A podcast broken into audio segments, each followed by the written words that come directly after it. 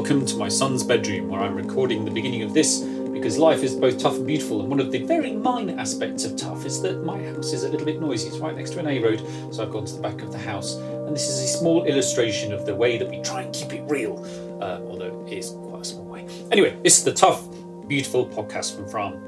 And we, I try to talk about how life is. Oh, I, I me, um, I'm Nick Hussey. I'm the founder of Fram, and I do the designing of the jackets and all that sort of malarkey. Um, I am a bit random, and I haven't done this very professionally, but I think that's part of the charm of the podcast. Is we try and do it in a real way and not make it super slick because life isn't slick. That is the point. Sometimes it's way beyond not slick. Sometimes it is really shit, and sometimes you can have a breakdown and be depressed sometimes it can be really great. And we want to talk about both sides. We want it to be entertaining. And this podcast definitely is. It's with David Flatman. If you're into rugby, you will know exactly who that is. He used to play for England and now he is like the main commentator on BT Sport or whoever covers the rugby. I don't know anything about rugby. Um, I kind of know who Will Carling is and stuff like that, and I sort of knew who David Flatman was, but what I liked about him is his sense of humour, his honesty about real life. And he just seems like a guy really knows his place in the world and himself, and he's a very entertaining, interesting chap. It's a long old chat. I would say that anyone would be interested in this, whether you're into rugby or not. There's a lot here about looking after yourself, silly stuff, um, having a good divorce, which sadly is quite relevant to a lot of us. Um, and uh, I just think it's a great laugh, uh, and uh, and you'll be really into it. So do that. Bye.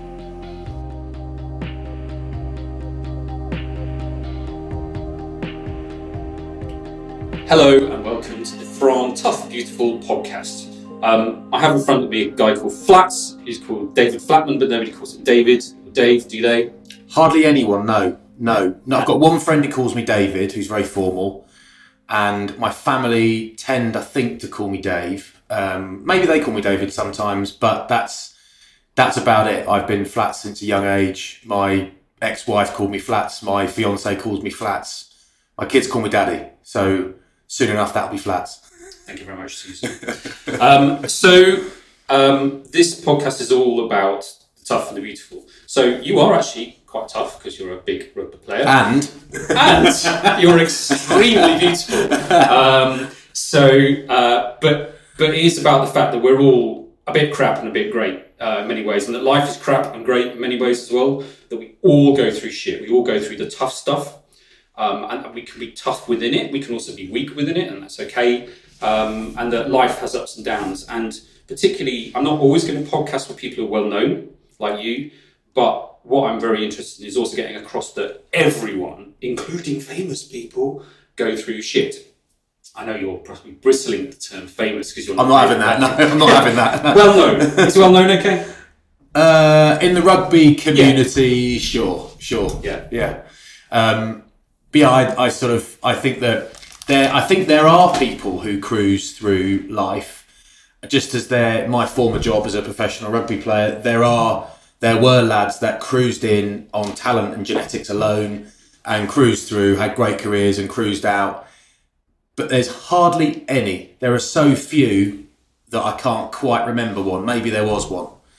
Um, There, you see, this is my inexperience with podcasts. Oh, right. We're- As I didn't record the other recording, but I did record the first one. So Well, they say when, when it comes to recording podcasts, two is one, one is none. Apparently, you need to have two things Right. recording at the same time. So I've got all this shiny equipment in front of me. Can't use it. All the gear, yeah. but, I, but I think that and and just it, there are people who cruise through life without much that finding very much difficult at all. But I think there probably are so few of those that Right. you could walk through London every day for a week and not walk past one. I think that everybody Mm.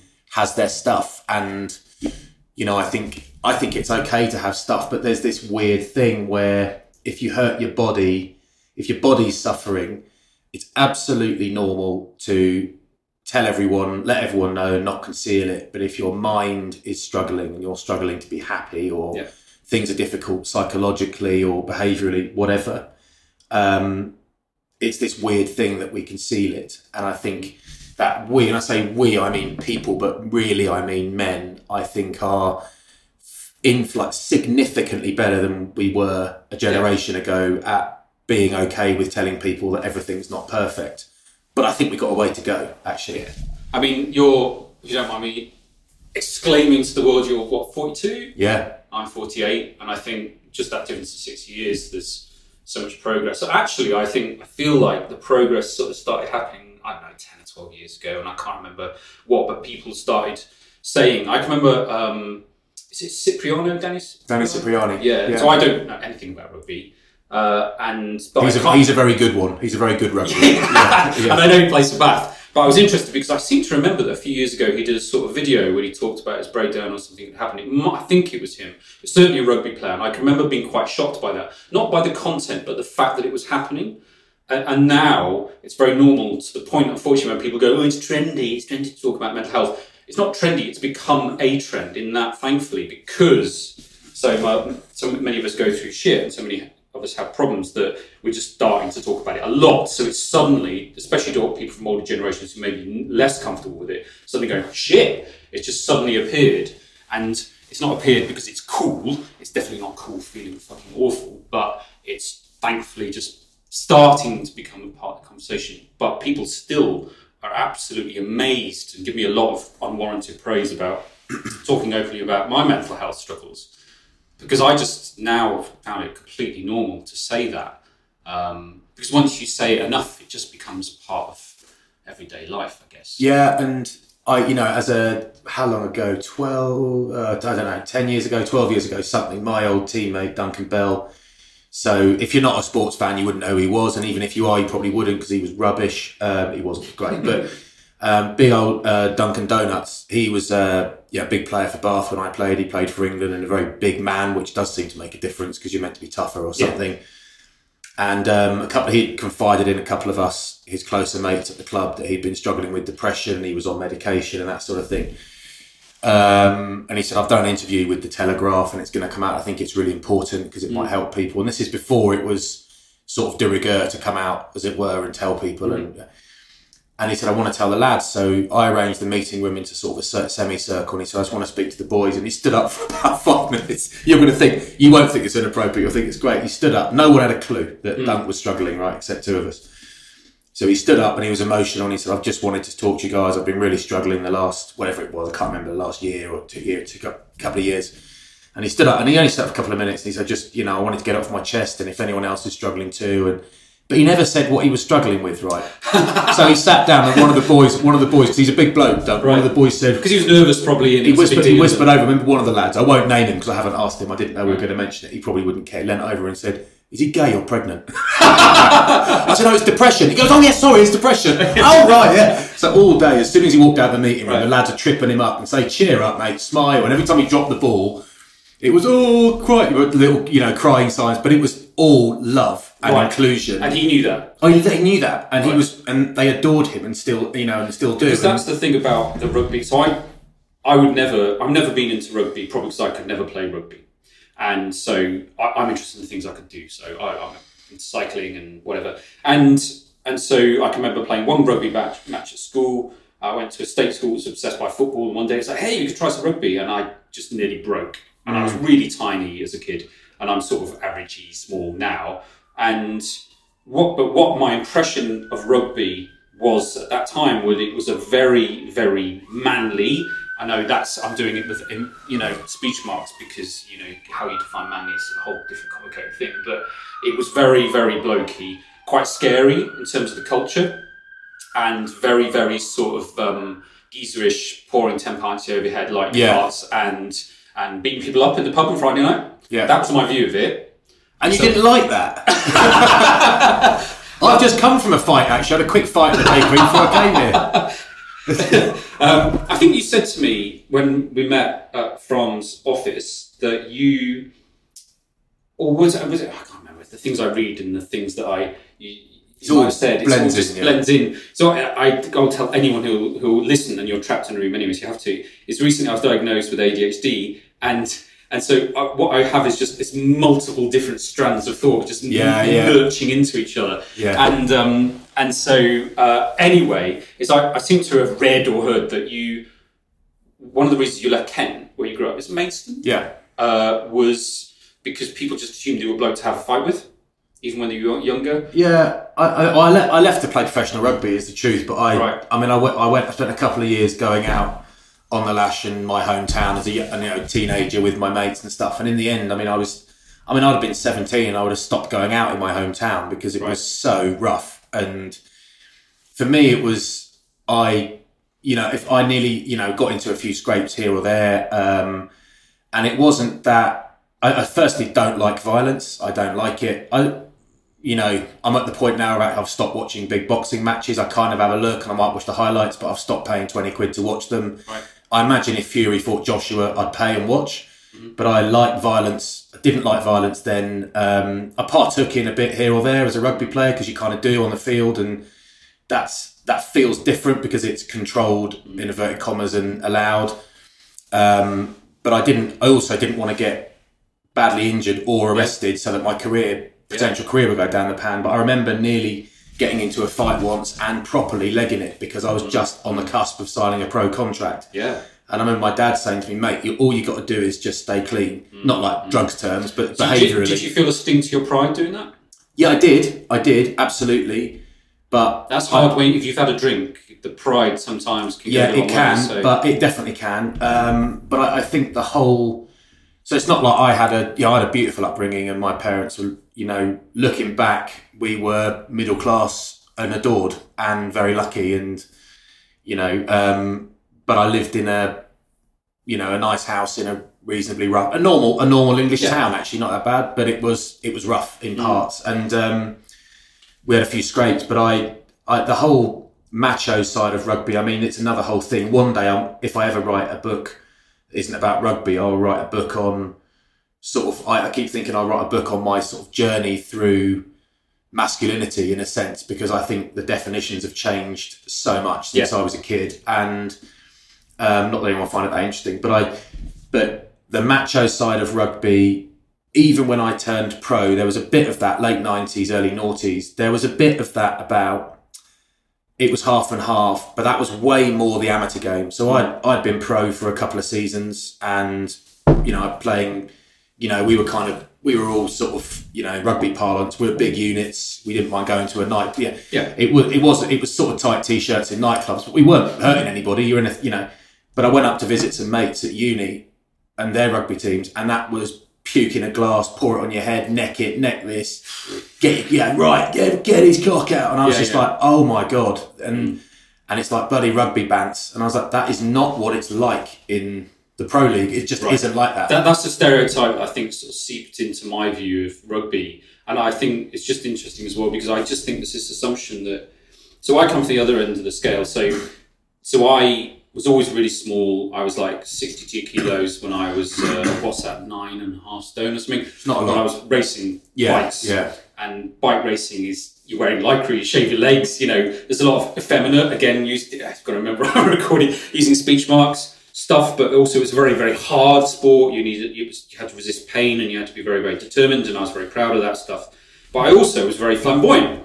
I've always been flamboyant since I was a kid. I used to wear like Mickey Mouse trousers to school and get sent home, and when I was mm-hmm. six and all that kind of stuff. And I've realised now that's become sort of a thing with clothing. And then when I left uni, and I did sports science uni, so I was really, really into sport, and I hated that degree because the culture was so geezerish. Like I went, I used to. The other sport I loved was basketball, and to my amazement, I was reasonably good at it. And I went to join the basketball team, uh, and there were a lot of sports science guys there, and it was basically an in- initiation. It was bit basically if you don't drink 15 pints, you're out. And I was like, I'm a cyclist. I can't drink two pints, you know. And so I just walked off and thought, sorry, I'm not playing basketball. And I thought it's a terrible shame. Anyway, so I then went to Mas- Manchester and I was working in clubbing, and I worked in gay clubs or mixed gay clubs. And the presumption was always whether I was talking to a gay or straight person that I was almost everyone assumed I was gay. Probably why I never got off with any women. Are you not? it's because I was so flamboyant because I had tiger print hair and I wore mad clothes, and there was just these strict rules. Straight blokes don't aren't flamboyant. Straight blokes don't work in gay clubs. You have to be gay if you work there. We've got our ghettos. We've got our areas. Rugby players are hard and scary, and they're nasty, and they beat people up. And people who work in clubbing are soft, and if you you know, la la. And so, what's really nice now is I feel that a lot of the like we work with Calm Campaign Against Living Miserably, and we have various. There, there are various sort of talking heads, and I feel you're one of them. Not necessarily Calm, just because you're talking about blokes being lots of different facets. But a lot of those blokes are the really hard blokes or hard looking blokes like rugby players. And at the other end of the scale, the really soft ones like me, soft in inverted commas again, are suddenly more accepted. So now I'm allowed to be a metrosexual, sort of soft, fluffy, sort of flamboyant, and actually also straight sort of bloke. And it's, you know, those those sort of lines are softening, which makes it a lot easier. Whereas before, you know, when I lived in quite a rough area of South London with my wife, I would shave my head and wear a big puffer jacket just to fit in, so I didn't get beaten up. On the Mind you, that's what I do. But that's just how I look. I just want to be warm, and I've got and I'm bald. What happens if you don't shave? Um, well, it's funny that my one of my mates um, we, we, we mustn't body shame these days, but one of my um, But mates, uh, Tom Shanklin, ex Welsh rugby player, um, very inappropriate guy, but very funny man.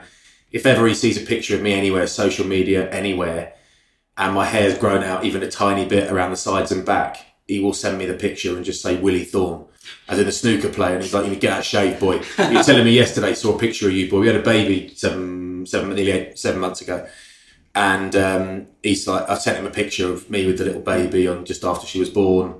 And he just said, such a shame you didn't shave your head, boy. You know, you look like Willie Thorne. These pictures are going to last forever. You look like Terry Nutkins. You know, so it's kind of. Terry Nutkins is the reference Yeah, that I, and it's I a- understand best. and yeah. it's three millimetres long at this point. Uh, so it, it's, it's not good.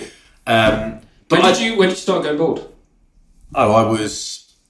I don't know. Do you know? It's the funniest thing. Someone called me bald. Uh, I think I was like mid, late twenty, mid twenties. Don't know. Okay. And I'd always shave my head, and I didn't Right. shave it to look tough. I shaved it because I was in and out of showers. I grew it out every now and again, but I never really cared that much. Yeah, in and out of showers. It's basically what I used to do. I used to shave my head most of the time. Yeah, and it's actually really convenient because I get a set of clippers for ten quid, and that's that's me. Then I haven't got Yeah. loads of barbers then, and um, so that was kind of it. And then someone said to me, "Oh, you're bald," and I said, "Hey, bald through choice." And they went, "Yeah, right." And it was so weird. I looked in a mirror, and I hadn't noticed that I'd actually started going bald, as opposed to just shaving a full head of hair. And I didn't. And I feel very lucky to say that I didn't give a monkeys for a millisecond, and I still don't. don't care. Right, I was going to ask that. I don't care. I just Some men don't get really upset about it. I know they do, and, and I've got you know I've got lots and lots of this. You know, here's here's the thing for you. I've got lots and lots of big, rough. When you say tough, anyone who plays pro rugby, especially in certain positions, Will be for a long tough, time, yeah. is tough physically. yeah. So, By you, definition. if you have a hard physical, um, whatever it is, uh, challenge, there is a good chance they will outlast 99% of the population or 90% of the population because they are mentally tough when it comes to physical challenges, right? So, you know, I got on a push a road bike first time in my life and did John O'Groats to Land's End. Right. It was 998 miles in nine days. Mm. And I did every mile having not ridden a road bike before except once. Couldn't use the pedals Christ. and 125 kilos, and they were like, "You're going to die." I said, "No, no, I won't quit. I'll be very slow, Yeah. but I will not get off the Yeah. bike." And that that just means that sport, I'm tough. That's Yeah. that's one. That's a, that's an hour a week. You know, when you're playing rugby, hour and a half a week. But I know lots of lads, and I know one guy having it done now who was literally known for being a hard man in the game. Mm. Literally, that was what his thing was. Mm. And they're all getting, not all, loads of these lads are getting their hair plugs done. They're having the weave done. They're having because they're going bald and they mm. hate it. And I know lots of lads that we joke about having their teeth whitened. I know lots of lads who've had their, you know, it's teeth whitening, mm. it's getting your little, getting your teeth evened up. It's maybe even the little braces that no one sees you wearing, and it's all these little things that rugby players would never have done. Or would would would, would have been far less likely to You're going do. to see each other naked in the shower. 25 take years ago. piss out of each other really badly if you do anything. Because what Yeah. I was thinking was when I you just been to the gym and I go to a really sedate gym above a public school because it's cheap and cheerful. Yeah. And uh, in Monkton Combe, and um, it, it, I don't see like you know the what what I used to see at Bath Uni where I, I used to go to the gym, which is 19 year old really really built beautiful lads who are completely pristine and don't have a hair on their bodies. And what used to really freak me out in the change rooms is they didn't have a single hair on their arses or their balls. Yeah. and I and, and it really makes me so I'm really open-minded and liberal-minded, and I just I'm just going. All these men have got no hair on their genitals, and I Yeah. can't get used to it. Do I need do I need to get rid of mine? But I, Yeah. there- there's a thing, right? So I've got a I've got mates that work in the alcohol in the in the booze trade, Right. And there is a real thing they say in that basically lads, let's call them 17 to 25, Yeah. they buy fewer pints. They don't. They mm-hmm. don't because they don't spend as much money on booze because they can't. They don't want the calories. Yeah. Right. They need to look right and look tight. Mm-hmm. Social media has done that. Yeah. Because flick on Instagram. If I hit search on Instagram, I will see shredded men and women on the first page of searches, even Yeah. though that's not what I search for. Yeah. So it's fed to you, and that probably I've got no, I've got nothing to back this up, but I expect they're more likely to be mm. doing a bit of coke than they are drinking five pints of lager, Right. and it's up to you what you think's worse. I've got Yeah, I've got young yeah. daughters. Well- I'd rather in five years they're having a few glasses of wine than they were having a few lines. I don't know why I want them to. I don't know medically Oh, what's oh, worse. I think but- I think that bit yeah, wine's probably better for you. definitely the isn't right choice. I think I'm on the right track. But. I think all, all of these things that were deemed um, soft or effeminate or whatever, I think actually now, I think it's got it's so accepted that Mm. people who are big and strong and play a rough sport can do these things formally regarded as effeminate or feminine, whatever. It's so accepted that I actually think that, and this is probably a, diversion we don't want to go down, but especially with younger daughters as well, I, I think it we're potentially in a period of slight overcompensation when it comes to acceptability, which I think is fine. But I, I've noticed my daughters, um, How old are they? 12 and 10, but my 12 year old, I've noticed her, in inverted commas, having things with her mental health and having body image issues. Really? Now, some of them are real. Mm. Some of them are real for three minutes, then she's forgotten about it and is having a cake. Mm. Right. So But she's working into it potentially. it, it's it's because some of her contemporaries have had one or two issues and they're real, mm. and for some reason it's they are fed. And you know, my girlfriend and I call it sorry fiance, fiance mm-hmm. with a triple E. We, she calls it uh, catastrophe porn. So when they're on little social media things, it's like, yeah. you know, this guy, um, his parents died in a car crash, and then his brother and sister died, and he was given a foster family, and they died too, and then his great legs fell off. And you're like, Yeah. this is yeah. What part of Denmark are you from? Firstly, this is a made up story. Secondly, why is it that you're so you know you're s- ha, why are you so do you find this disaster stuff so appealing? But she, for example, my twelve year old girl is. I mean, life is easier if you're beautiful. It kind of you, I would always imagine she happens to be beautiful and she's gorgeous and lovely and whatever, and physically doesn't have any issues. She's perfect. But she told we got a call from the school last year saying she's told us she's anorexic. Wow. I'm like, right, okay. So I'm I'm from a family of psychologists, right? My dad's a child Really? psychologist, so is my sister, child psychologist. So mm. I'm, you know, I don't dismiss these things. And I just said, yeah, she's not. And they said, yeah, we know she's not. We had a quick look at her at lunch and she had seconds. And it's not, and it's certainly not, you know, I'm not trivializing it, but it's not bulimia. Do She's, you think she almost wanted to be? Yes, Right. because it attention, it was cool.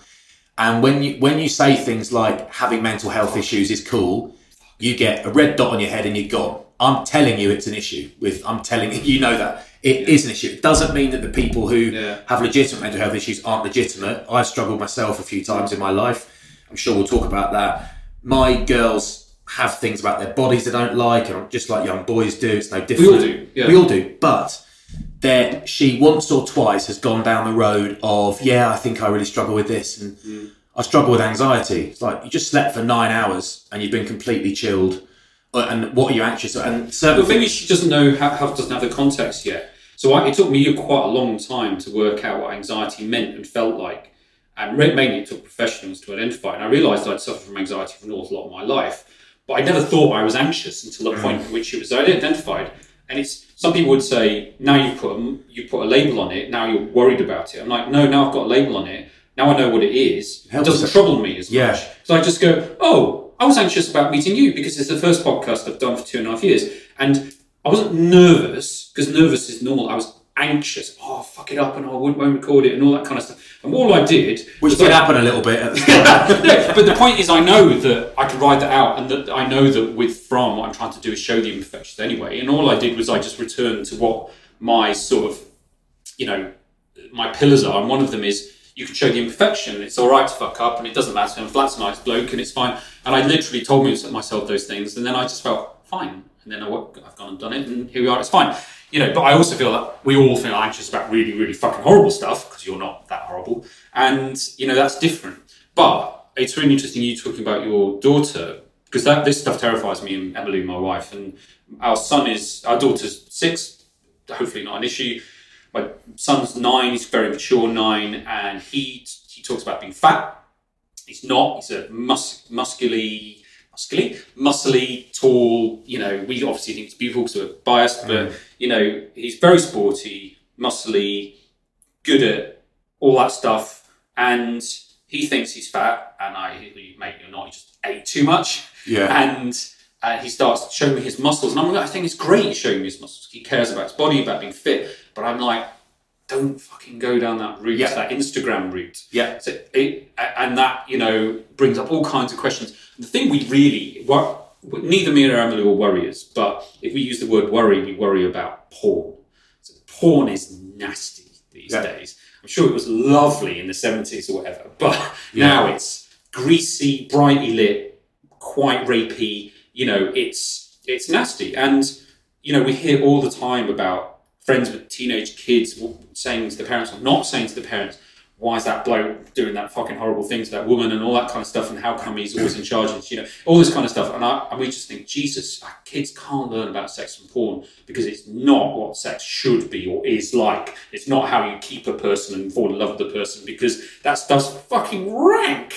Um, and you know, I luckily grew up with my mum, and she was extremely open about talking about sex and about bodies, and she's a biologist, and just explaining everything so matter of factly that as I was growing up, quite small, that I, it never ever bothered me. You know, I, I've never been embarrassed by sex.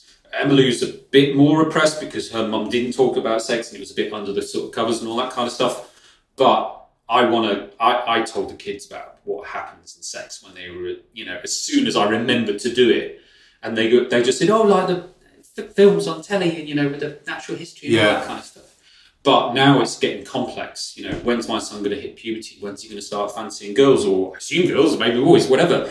But you know, and and then talking about the complexities of sex and having sex and what's appropriate and why you shouldn't fucking force a girl to do anything and all that stuff. So that's incredibly important to me is make sure that he's a good bloke, like he's a decent, kind person. I think he will be, and he is. But you just don't want that thing like when lads get together sometimes, especially at that age where Yeah. you've just got so. I can remember when I was 14, like the testosterone, I, I couldn't think Yeah. for the testosterone. All I wanted to do was sleep with girls. Like it was mad. Mm. So one of the reasons I knew I wasn't gay, so all I thought about was Yeah. girls all the time. Everyone at school said, "Oh, you're gay because you like gay things."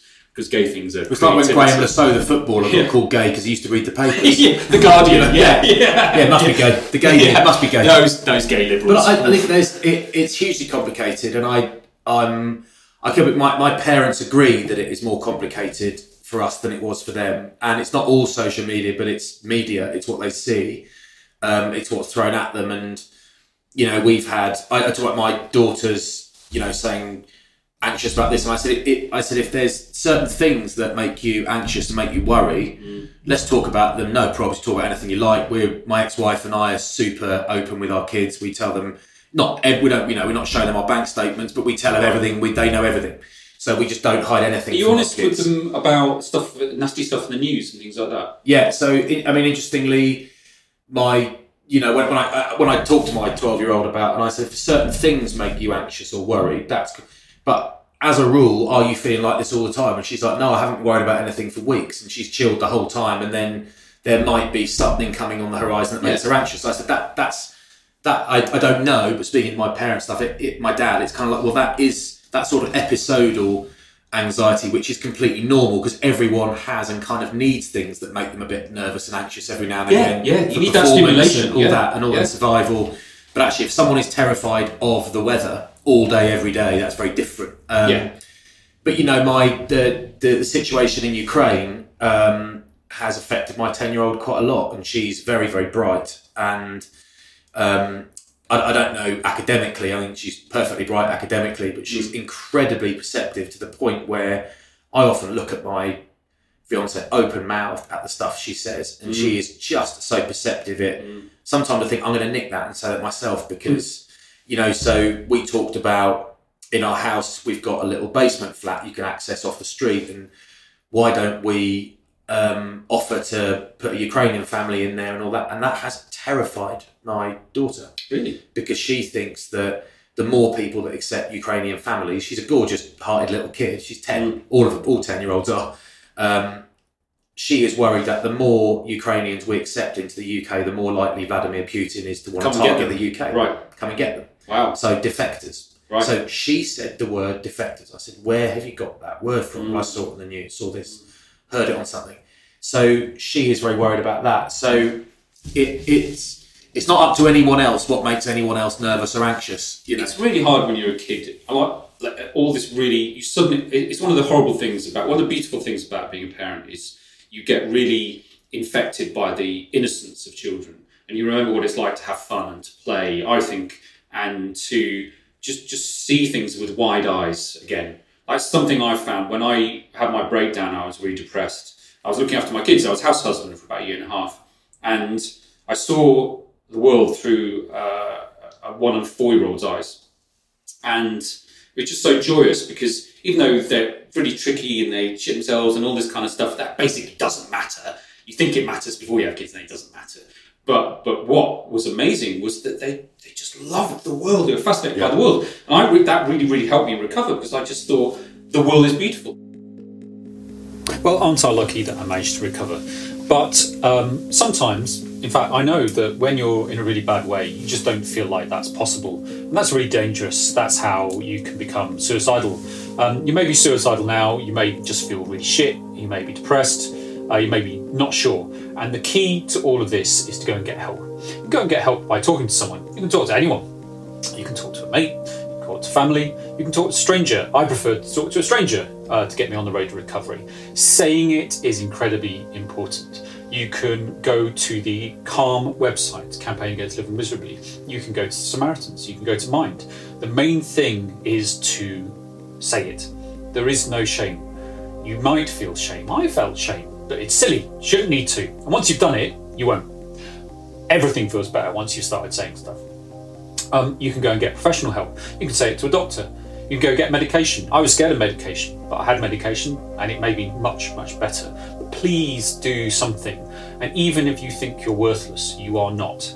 Just one foot in front of the other. And if you're going to put one foot in front, say it out loud. If you'd like any more information on how to help yourself or someone else with their, mental health, you can go to Calm or you can go to our website where we have a dedicated mental health page with various information, which is fairly accessible and interesting. Well, that's one one of the reasons Fram is called it has Fram Beautiful as a tagline because you just see the little things that you forget about as an adult, and you go, "Shit, the leaves are coming out on the trees. That is amazing," you know. And and it's those little free things that you can cling on to that can really help you sort of climb back up to a sort of you know decent state of um, of being, and and always really good at centering when you know I think I found living in London really bad for me. Um, and I think one of the reasons is, is quite often you're just thinking about the really big, ambitious stuff that you may or may not ever reach, and not. I find I have more time and I walk the dog in the countryside and all this stuff now, and I think a lot more. And also, having had a breakdown, I, I forced myself to think that way as well, because I think a lot more about the small things right in front of my nose my kids, my family, my wife, you know, the trees and the birds, you know. Um, which was leading so a sort of question is do you find that so a lot of discussion at the moment is about the way that professional sport can really affect so obviously being a cyclist I very interested in Bradley Wiggin, Wiggins big fan of him. I think he's a fascinating person. He started talking a lot about the fact that professional sport can really fuck you up. Um, do you think it fucked you up and have seen it fuck other people up? And did you get any support when you were a player? Uh, can it fuck you up? Uh, yeah, but it's like working in a bank. yeah absolutely. I don't mean that it's bad I just think in certain ways was it bad for you? Um, I think not in. I, I think yes, uh, but I think it probably wasn't its fault. Um, actually, so I think in short, I think that unless you're earning, unless you're earning much more money than we earned, we all earned decent money. They earn more now, ten years later, and in ten years they'll probably earn. Actually, weirdly, the salaries have all just been unilaterally re- unilaterally reduced in English rugby union. So the amount you can pay players has been significantly reduced. Because all the institutions, the clubs are losing millions of pounds and eventually it'll go pop. Right. So it's the It's right thing to have done. business model. It's completely yeah, unsustainable. Right. Whereas, you know, it's like football divided by 10, but it's still unsustainable. So there's, you know, if you, if you earn, if it's like, you know, when I was 25 and my mates had got their 23, 24 and they got their first jobs out of uni and, hmm.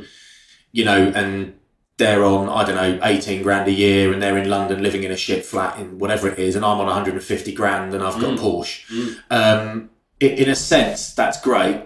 But in the another sense is you 32 I retired. Mm-hmm. So you've only ever done that and you don't you don't muck about with I'm going to go and work in a bank and learn a trade or do this or not and be a pro rugby player. You are in it. So you don't do anything else, right? Yeah. And there, there's the odd afternoon off and if you're incredibly driven and don't have children, you can do things like a degree as you go along and more and more guys do it. But when I played it, the training wasn't so scientific the first sort of half of my career. It was you're in all day and you're getting flogged. Right. And in the end, it was like that doesn't really work because everyone's getting injured. So you're actually going to have your afternoons off mainly, and then you can be more constructive. But I think what it does is gets you used to a certain lifestyle. Not that we were crazy and flash, but I retired at 32 with a lovely big house, um, a nice car, a flash watch, a little second home, a couple of investment properties, and all that sort of stuff. Used to nice holidays, not a millionaire's lifestyle by any means, but a lovely Well off, but not rich. and yeah, definitely, and lucky and all that. I earned it, but luck still fortunate, and couldn't do anything else at all with any confidence because mm. with any authority because the thing I was an authority on had stopped at 32. So if I've been The earning, retiring bit is the thing you quite often hear is the big yeah, it, it's incredibly tough. So you, you it, not, it's not tough for everybody. Yeah. Um, I just saw my mate in a coffee shop before I came here, grabbed a quick coffee, and we played together for years at Bath. And he's gone straight from professional rugby into learning to be a builder and ultimately a project manager for a big building firm. Okay. And he absolutely loves it. He's Great. really happy, and that's probably quite rare. Right. And I'm one of the guys who had a soft landing. I walked, I went straight from the field to the offices and was given a job and was well paid and all that sort of stuff When did you start commentating? when I was still playing. Oh, okay. I was very motivated to do other things when I was playing and to make sure I had options when I retired. Were you thinking about that way ahead? Yeah, I was. Uh, I was. I was also trying to give myself options, and um, in the end, I'm glad, really glad I did. But I still found it really, really hard because, uh, you know, rugby. You don't want your job to define you, but when you are a professional rugby player It and has to. And in and in a cer- to a certain level, I know not bloody David Beckham, but you're in the public eye. When you live in Bath, everyone knows who you are when you play for Bath. Everyone. It's a small place, and if you're winning, it's the best place in the world to play rugby. If you're losing, it's one of the worst. So Do people give you shit in the street then? no, uh, but people they don't give you shit, and now and again they did, but not really because. Because it's Bath. Everyone's pretty nice about Everyone's in chinos and boat shoes, right? Yeah. Everyone's wearing 400 quid glasses. But if you also, most people, if you're not in, after you're not five pints deep, most people ain't going to give me shit because I'm 20 stone with a cauliflower ear and I'm not the sort of bloke you give shit to. Not that I'm aggressive, but Sure. most people wouldn't do that. It's a logical choice not to. You don't, right? So yeah, so you, you don't do that. So and also, I'm again not aggressive, but if anyone is ever rude, even though people might walk off and go on Twitter and say somebody was rude to me on Sunday, and they weren't rude, rude So your face are on Twitter. to me, but they weren't rude about Okay. me. Okay. They were rude. They wanted a picture. Mm. They wanted a photo after I commentate on a game. They wanted a photo, mm. and this is going a tangent. And lots of people want photos. I, I was I was at Saracens. I played at Saracens for five years before I moved to Bath. Lots of people know me because I'm on TV. Everyone's lovely. Like you get stopped all the time in Bath, all the time when you're at rugby grounds. Everyone is lovely, and people say, "Does it annoy you?" No, people are just being nice, and it doesn't annoy me at all. But this guy was really rude, and I probably had a couple of pints. And he said, "Come over here, come over here and have a pic, come over here and do a picture. Come on."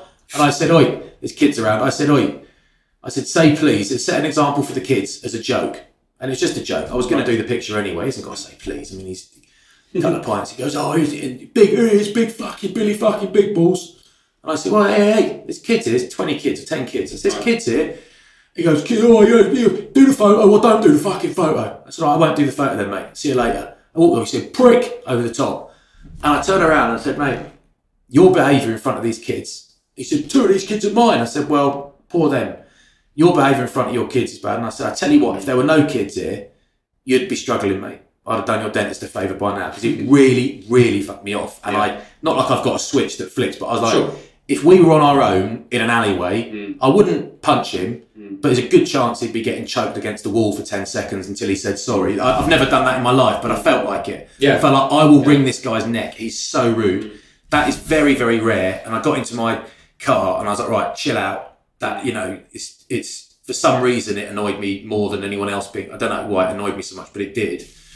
But, um, I, I the, the- anyway, the point I think pro sport can do you over a bit is that it leaves you. It can leave you unless you're really proactive. There is help, but you've really got to want to. You've really got to want to be proactive and learn other skills, learn to do other things. It leaves you um, without. You know, it, you're an authority on what you do until you're in your early 30s or mid 30s if you're lucky, and then you are starting from scratch in your mid 30s with a family, with children. I don't know what the divorce rate is. and, I and an income that high. was high that you may or may not be able to maintain. Well, I, I, I read I read when I retired that the average pay drop was something like seventy percent. yeah, So it's always it's all very well saying, well, you should, you should be lucky. It's your dream job. Yeah, yeah. What I'll do is when you're 35, I'm going to cut your salary by 70%. Mm. And by the way, the thing you're really good at that's earned you all this money, you're never allowed to do that again, ever. Mm. Not even once. So that can't be what you do. You've got to do something else. So what ha- happens is the reason you were earning all that money up until you were in your mid 30s is because you were so good at that job. Had you given that job a lot less time and thought about doing another job so you could take, you know, that would be a new career, you wouldn't have been as good at the job. You wouldn't have earned as much money in the first Yeah. job because you'd have been distracted Yeah. and diluted, right? So you almost everyone in pro sport has to be flat out in it, in it, in it, you know, and do, do players talk to each other about it? Oh yeah, I mean the, the worst question you can ask a rugby player is what you're going to do after life after rugby. The second worst player, second worst question is how's the body, because no one wants to talk about. It. It's like oh, body's shit. Don't know what I'm going to do. You know. And you constantly, I like. I, have you watched the film Jerry Maguire? yeah. So I love that film for lots of reasons, and uh, it's one of my film. sort of cuddly, feel-good films. And um, I didn't expect it to be, but I just into it. And um, and one of the things is the horror of whether he's going to get injured or, or so bad that he might die or break his neck or something. He's lying on the pitch, and you just think, shit, because American football and rugby obviously have a lot of DNA, Yeah. shared DNA. They're collision sports, right? Yeah. They, they call them they're, they're evasion sports, which Right. involve a lot of collision. You know, the the, the, the, best results come from evading tacklers, but you can't. You- There's But going to be that thing that you love and that thing that earns you your money and the your thing you're trying to get as far into as possible to build up the money and get, you know, whatever, it suddenly could just stop, Yep. you know. Oh, yeah, and and, I- unplanned as well, so you haven't expected to retire and then you have retired. Mate, I got I got told at 24 you're done. I got told at 25 you're done. I got told at 27 you're done. What happens to you just bloody minded enough? Fear, ah, Right. fear, nothing else. None of that. Got myself out of it. Worked worked worked. That's what I did. Worked unbelievably hard to overcome injuries that they said I wouldn't overcome. And you get credit for that, and you get called brave and driven. That is bullshit. It is Right. pure fear of doing anything else because I can't do anything else. Mm. It is pure fear. Am I going to have to move back in with my mum and dad when I was playing for England two years ago? And then people say, "Oh, you're that bloke who did that thing." You know what happened there, and you have to explain it Yeah. every time. And, and it's it's yeah. There's I mean some people some lads just don't get hurt very often at all, and that is luck. It's people used to think it's because they train harder. No, it's not. It's luck. It's genetics and it's luck. You know, I was in the gym. You know, there were stronger guys than me, but I was strong, really strong. Could lift anything, do this. I still can. And but if you pull my shoulder, you know, if you put 200 kilos on a bench press, I'm 42. I could still lift it. Uh, give me a week to build up to it, but I could still lift it, right? And there are most lads in the Premiership at 32 or 30 can't lift that. So I've got that. That's not showing off. I was born with that. Mm-hmm. However, you pull my shoulders past, you know, when you put your jacket on this morning, your lovely farm jacket, you put that on, you put it on like a normal person. Yeah. I have to put it on over my head because I can't, my arms don't go back. So if you pull them there, which rugby does, mm. my shoulder joints will explode, hence five reconstructions. So that is luck. That's genetics. Mm. It's not strength. That's not just been smashed up, and that's what's done your shoulders. No, it's doing the wrong training, and it's Right. also just not having flexible joints. right. Equally, one of the lads I was speaking to recently has just done his ACL, his cruciate again for the second time, his second, he's done both knees now. And he said, I'm hyper flexible. Mm. Doesn't look it because he's a massive bloke, but I'm Yeah. hyper flexible, so I am susceptible to these mm. massive mm. ligament ruptures. I wasn't. So my knees are like iron. My neck, back. I never missed a game or a day because of my neck, back, or knees, which is just unheard of in my position in the front row. Right. But they're like they're made of stone. However, I've got the cartilage of a young lamb, so in my shoulders. So it just it's like it's like bloody yogurt. So it just goes. it's luck. You know. We're, we're, it's a tangent. Sorry. No, no, no, it's, it's great. Um, I wanted to go back to something you mentioned before. It's really interesting. I didn't know about was that you come from a family of child psychologists. Is that your mum and dad? No, when I say a family of, my dad is a. I mean, he's seventy-eight in August. He's a seven days a week he works. He's a practicing. He's a psychologist, educational psychologist. But what he what he has majored in for a long time now is. Um, I, I could be getting this wrong, so he's no need to tweet in and tell me I'm wrong. Um, because I might be. It basically child welfare. So my dad becomes. He assesses family dynamics. He assesses children and their safety within families and he becomes an expert witness who's cross-examined in court, giving his opinions on things like should this child remain with his family or shouldn't That this child? That sounds incredibly stressful. Does Yes. he get a lot of satisfaction and joy from that? Because I couldn't. I don't think. It's what it's what it does. Like it, you know, you've got you've who you are is who you are. Who my dad is is a, a very bright, incredibly hardworking psychologist who I, I can't imagine there are many psychologists that do as much work as my dad does in a month. I just Right. I just don't believe there can't be many. Do you think is he is he quite sprightly for a seventy-eight year old? He must Yeah. be if he's still working. Yeah. And you think um, it's the work that does that? Yep. I think he'll never stop. Right. Um, I think he'll never stop. Um, he's, but ultimately, what it comes down to is it's his vocation, it's it's his oxygen, and he's helping children, and he knows that helping people, not always children. You know, there are there are lots of. He never tells us details about anything. Probably doesn't want to talk about it, but there are lots of times when he he'll be the only voice saying this child is not in danger. These people are, they are. This child is having a horrible childhood, but it's not because his his or her parents are evil. It's mm. because they don't know. So what do we do? Are they, you know, are they whatever it is? And it, it's Is he the sort of voice of logic? well, he's he has to give very very strong direct opinions in incredibly emotive situations on a mm. daily basis, and, and you've got to be quite brave. And of course, because children are involved, people are very emotive. People mm. can be offended very easily and upset. People can complain, and because it's 2022 and not 1952, every complaint is taken very seriously indeed. So even if it's erroneous, and my dad says that, that you know, someone's accused me of being 10 foot tall and I'm not, it still gives the whole process. So a large part of my dad's life is taken up by dealing with people who have complained about things that he hasn't done Wow. and he spends a huge amount of time and it's a hu- very anxious time mm. because one of these complaints is upheld and you're gone Right. And it's like well I've, I haven't done anything we know that. But actually you, what you have to do is now you can't work as much as you want to because you've got to spend all this time defending yourself against this mad geezer who you know did horrible things to his partner or children or that sort of stuff. Jeez. and it you know it's it's serious gear you know Do you? Um, so you posted on Instagram recently that your brother has Downs. yeah Um, He's always had it. One of my, one of my mates said to me, "When did he get that?" I said, "On Tuesday." Got it on Tuesday. Poor fucker. Whoops. He was right till Tuesday. A dodgy Uh, pint. I know. Did you have Downs? You were just born with Downs, or whatever. Yeah. Um, but so so how has that affected you and your family? And I suppose overly long question, but uh, do you think your dad, being who he is, has that made him more equipped to father a kid with Downs? Yeah, he's been a nightmare. We never liked him. Um, no, I mean it's it's a funny. It's like this is the sort of thing that people might get offended by. This sort of thing, but it no, no, they won't get offended by it. It's do you know if you got a three, if you rescued a three-legged dog from the dog zone, you mm-hmm. know that had- didn't hadn't had a nice start in life, mm-hmm. you'd almost love it more than your other dog mm-hmm. because y you know my brother doesn't need sympathy. He don't want sympathy. He's also uh, he's cerebral palsy. Also um, has additional levels of brain damage, so he's he's aware, you know, of what's going on and all that. Luckily, but he doesn't know that he's different. He doesn't. act- He wouldn't Yeah. understand that he's him being wheelchair bound and he can't speak like we can. That's he doesn't realise that he's different, which is a, a great benefit actually. So people staring at him all the time and talking about whispering about him, he's, he would never have noticed that in his life. People still do that. a kid, not only kids. Okay. Kid, kids stare. The kid, Right, that's they're right. not used to it. Yeah, that's all right. You know, that's all right.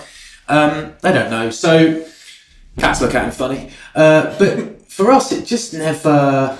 It it just wasn't an issue. It's just a Like- thing. It's just it's just oh, his situation great. Do you know it, whatever. the, the two things that the main thing is when when he was born, um, my dad came home and said uh, something along the lines of I always tell this story and I I, know, I must speak see if my ask my dad if it's accurate because the me- human memory is nothing like as good as we all think it is, but I we know that but my dad came home and sat. I've got two sisters and sat my two sisters and me down and said, right, mummy's had a baby.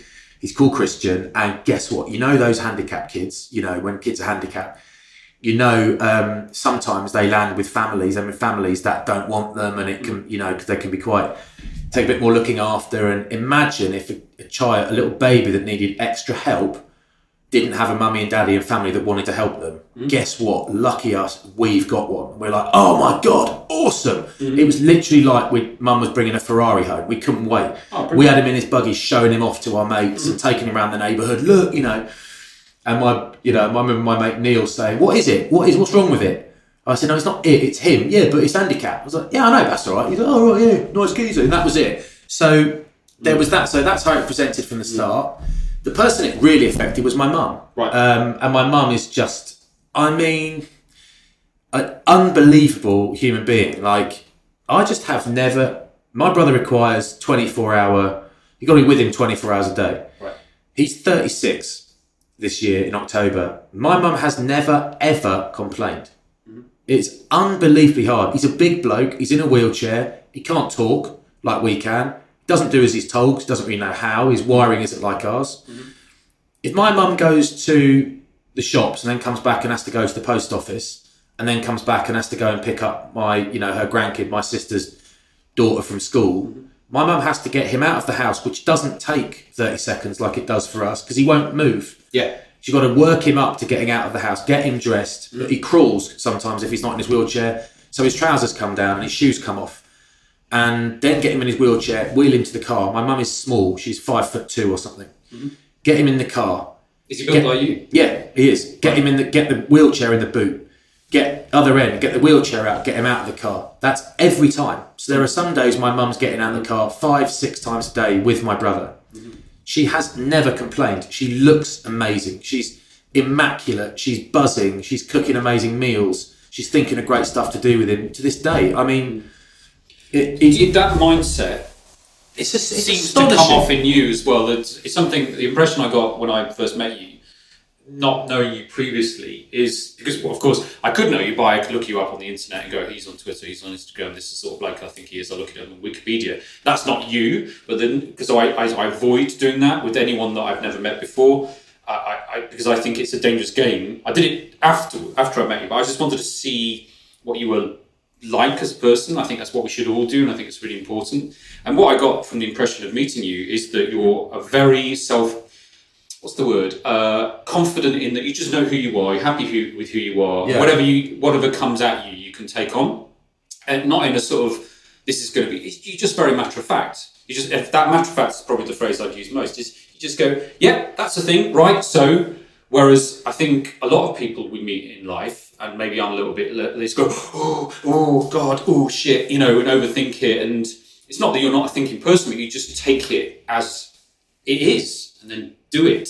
And I think that's a very, very important, a very useful quality because some of us just go, oh, fuck, I'm running away from Yeah, that. but I, I also have things that I have things that I overblow in my mind all the time. So it this is gonna I'll think of something trivial. and it's deliberately trivial. Having a kitchen put in, right? Lucky old us. And the LEDs in the shelves, little LEDs in the shelves, it's quite a dark room, you need little lights. They didn't look great when I saw them. And there's not really a solution to it. Mm. So it drives me fucking mad. And I, when I say it drives me mad, I I went out, I popped out in the car. I actually took ten minutes. I took a longer route back because I was absolutely seething, like seething. It's my mate that's doing the kitchen. almost obsessive. No, it's not that. It's just like my mate's doing the kitchen. He's brilliant at his job. Mm. I'll, rec- I'll recommend him to everybody. As soon as he's done, I'll go on Instagram. It's not a freebie. I'll pay for it. Mm. And I will say, he's done the kitchen. Please use him. He is brilliant. I love him. Known him years. Brilliant at his job. This is not his fault. Something in my mind is telling me I've been fucked over. Fucking LED. Fuck, fuck. And it, and I'm and Freya, my girlfriend is just. I keep saying girl, girlfriend, whatever. When Right. did you Me- become engaged? Oh, last November, but I hate, the Okay. word, I hate the word fiance. I feel like Yeah, I'm on Love. Island. yeah. So it's like, and she's like, she's like, and she she worries about things more than I do, and she's like, oh god, the LEDs was going to cost so much money. I was like, I don't give a shit about the money. Like, I'm, I'm like a billionaire without the money. I'm just like, don't worry about the money. Money will take care of itself. But Right. if it'll either be a number we can afford or it won't. Don't worry about that. But what's annoyed me is that this has gone in and I've spotted it. And if I hadn't spotted it, no one would have said anything. Okay. And so it builds up. Ten minutes later, it's gone. Things like Are you kind of obsessive about detail and about quality? no, not really. It, it could be, but it, you know, I'm sure we'll. You know, divorce is not an interesting subject, but I think the behaviour around it's interesting. But my ex-wife and I get on really, really well. She was round yesterday, and we're all sitting in in the sitting room. My kids, my girlfriend, my baby with my girlfriend, my ex-wife, the dog. Everyone's having a great time. My ex-wife's holding the baby and giving her cuddles and trying to make her laugh, and it's all it's all lovely, and it's not fake. It's just nice people being nice to How each did other. that happen? Um, what the baby? Well, um, Um, How how, did get- how did a good divorce? Because you told me that. It's one of the things you told me when I met you. It's interesting that I, I learned a lot from one relatively long conversation with me and my wife. Is, Yeah. is you said that you're, you've got you've had a good divorce. You've, you've Amazing divorce. straight away. But it, but it, yeah, but it's the thing. I could write a book on it, and nobody would buy it. But my agent, They is would, my they agent would. is my best mate. Said you have to write a book, and Mm. I saw her a while ago, and she, said, I just don't believe. I think it's all bullshit. And I said, well, just look at our text conversations. It's five years old, three years old. Look at all of our texts, and she's like, oh my god. And there are there are crossed words sometimes. There are things like Sure, but that's a relationship. but there, it, yeah, but you can't pull someone up on things when you're divorced like you can when you're married. Right. But it goes both ways. Different context. So she will do things that annoy me and make me make me angry. She doesn't get angry. She she she would more likely get upset or offended. I get angry, which I hate. I hate that about myself. Yeah. And I do get too, angry, yeah. and I hate getting angry. It's I think it is especially unappealing in someone who is big and powerful like I am, It's because scary. you then feel Yeah. people are scared of you, and I hate that. Mm. The bloke who was really rude to me last week, I don't regret that. I was in the car, my hands were shaking, and all mm. I was thinking was, I wish I'd chinned him. And I'm really glad I didn't. Never chinned anyone in my life. I wasn't playing, but mm. but um, actually, one bloke tried to beat me up once. I did, but otherwise, no. So I'm not a violent guy at all. But I was adrenaline in me. Whereas my girlfriend, for example, would have been terrified of the confrontation. I was for ten minutes seething because I hadn't hurt this bloke. That's so I hate that anger, and I'm very, very rarely that angry, but I can be a bit snappy. So he was directly rude to me and swore at me. So it feels a bit different, but it's she will do. My ex-wife will do things that anger me, but it will always take me five minutes Yeah. or ten minutes. But I know that she would never do anything to deliberately anger me, and you and I remind myself every time I will have done something in the last fortnight or month that has pissed her off Yeah. but she doesn't feel the need to dig me out on it every time because she knows I don't mean it. She knows I'm nice and lovely, and I know she's lovely. So, what it is about is when, when you first get it, it, make a rule. So, my mate said this to me. He said, make a rule that every decision you make, or as many as humanly possible, you make, you think about your little girls and you work out from there. So, what's best for them and work out from there. So it's all sorts of stuff like I spoke to one lawyer who I didn't use in the end. You need a divorce lawyer, you know. We we needed we needed to use them. I everyone says you don't, and I would have, but we did. So um, I said, well, I want to give her the house. He said, no, no, no, no. She didn't pay a penny towards that house. You bought that house. I said, I know that. There's no reason why you know she does this. This these are the reasons. And I said, no, no. She gets the house. The house is fucking amazing. It's my dream house. I moved to Bath in 2003, and in 2003 said to her when we met, that is my dream house. It's next door to where we used to live. Bought it and moved out a year later, um, which is ridiculous but true. So it this is something. There's a, there's a million things to say, and we haven't got time. But in the early days, it's particularly raw. I would have sent her texts or emails that were I would never send now Right. that were inappropriate. It sounds Um, like you're quite young when you got divorced Well, or, no, or separated. thirty nine. Oh, okay. Yeah, yeah. Okay. That's three, three and a half. Oh, years. well, I thought it was a lot 39. longer No, no. Okay. So I would have sent her emails and texts and said things to her that were I would never say now. Mm. It's raw. She would have sent messages to me and done things that were in. She, you know, we both would have done things and said things that were inappropriate. Yeah. So how you deal with that in the early days, ultimately, and if you can, if you make a mistake, if you can recognise you've made a mistake, it's all about if you blame it all on the other person, mm. you're a fucking idiot. Mm. and that is, my dad said that to me. Mm. And he's like, she has done these things. You will have done things. Yeah. If you think it's all the other person's fault, then you are going to get it wrong until the end. It's always a two-way It's street. always two. So I left. I, she said something to me once. Well, you decided to leave. I would have stayed married. And I said, well, hang on, because what that means is I had communicated very clearly that I was unhappy uh, quite a long time ago. We started having these conversations a long time ago, and then the really proper chat started having a year happening a year ago. You know I'm unhappy. Nothing has changed. It's not all your fault. My fault mm. too. What you saying I would have stayed married is the same as saying you were happy for me to remain unhappy. right. Right. So why didn't you, you'd have kept things going as they were?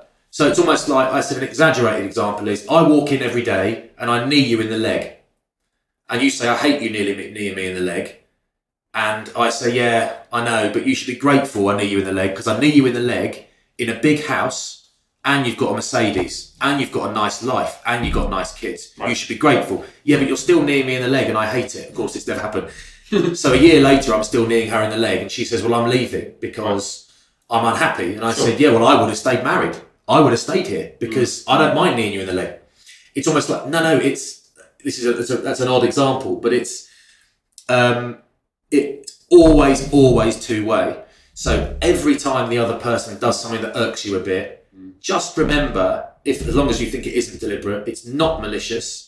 It's just never malicious with her. It's never malicious with me. And I probably pull her up on more things than she pulls me up on because she's not confrontational and I am confrontational. Not that, that I'm aggressive, but Sure. I, I, if there's something that bugs me, I can't live with not saying it. Yeah. Not like um, I can't, you know, it, it's if someone's done something that offends me, I find it very hard to talk about it, but when they're not there and when I see them not mention it because I feel duplicitous and it makes me uncomfortable. Yeah. So I'm not saying what the fuck did you say? Just, just to quickly hmm. on that. You know, my what's happened a few times, and I laugh about it, and I do mean I'm laughing about it now. Genuinely, like I get a text from you know the kids say to me something. I said, "Oh, do you want to go paddleboarding next week, half term?" Oh no, we're going on. We're going on holiday. What? Going on holiday with mummy. Where are you going? Oh, we're going to Holland for a week. Right. Uh, didn't know about that. So I call my ex-wife and say, Holland. She goes, Yeah, I told you. No, you didn't tell me. You didn't tell me that. I'm sure I did. No, you didn't. All right, sorry. Yeah, is that okay? Yeah, sure. Don't worry about it. But ideally, run it past me because it's you know I might have had plans, and this time I did have plans. Okay. So then a few weeks ago, I get a text saying, "Book to take the girls on holiday on these dates in July. Um, hope that's okay." So my first reply was, "I'm afraid I'm taking them to France that week," and I didn't send it because it was just a wind up. So I laughed when I got it, and I just said, "Look," and I didn't send it because it would have wound up. And I just said, "Look, just what you're meant to do is just say, are these dates okay before you book it? Because it, I'm their daddy and I'm a really good one. And what if I'd had lovely plans for them? So I do make plans with them. I like doing stuff with them, mm. and just as she does.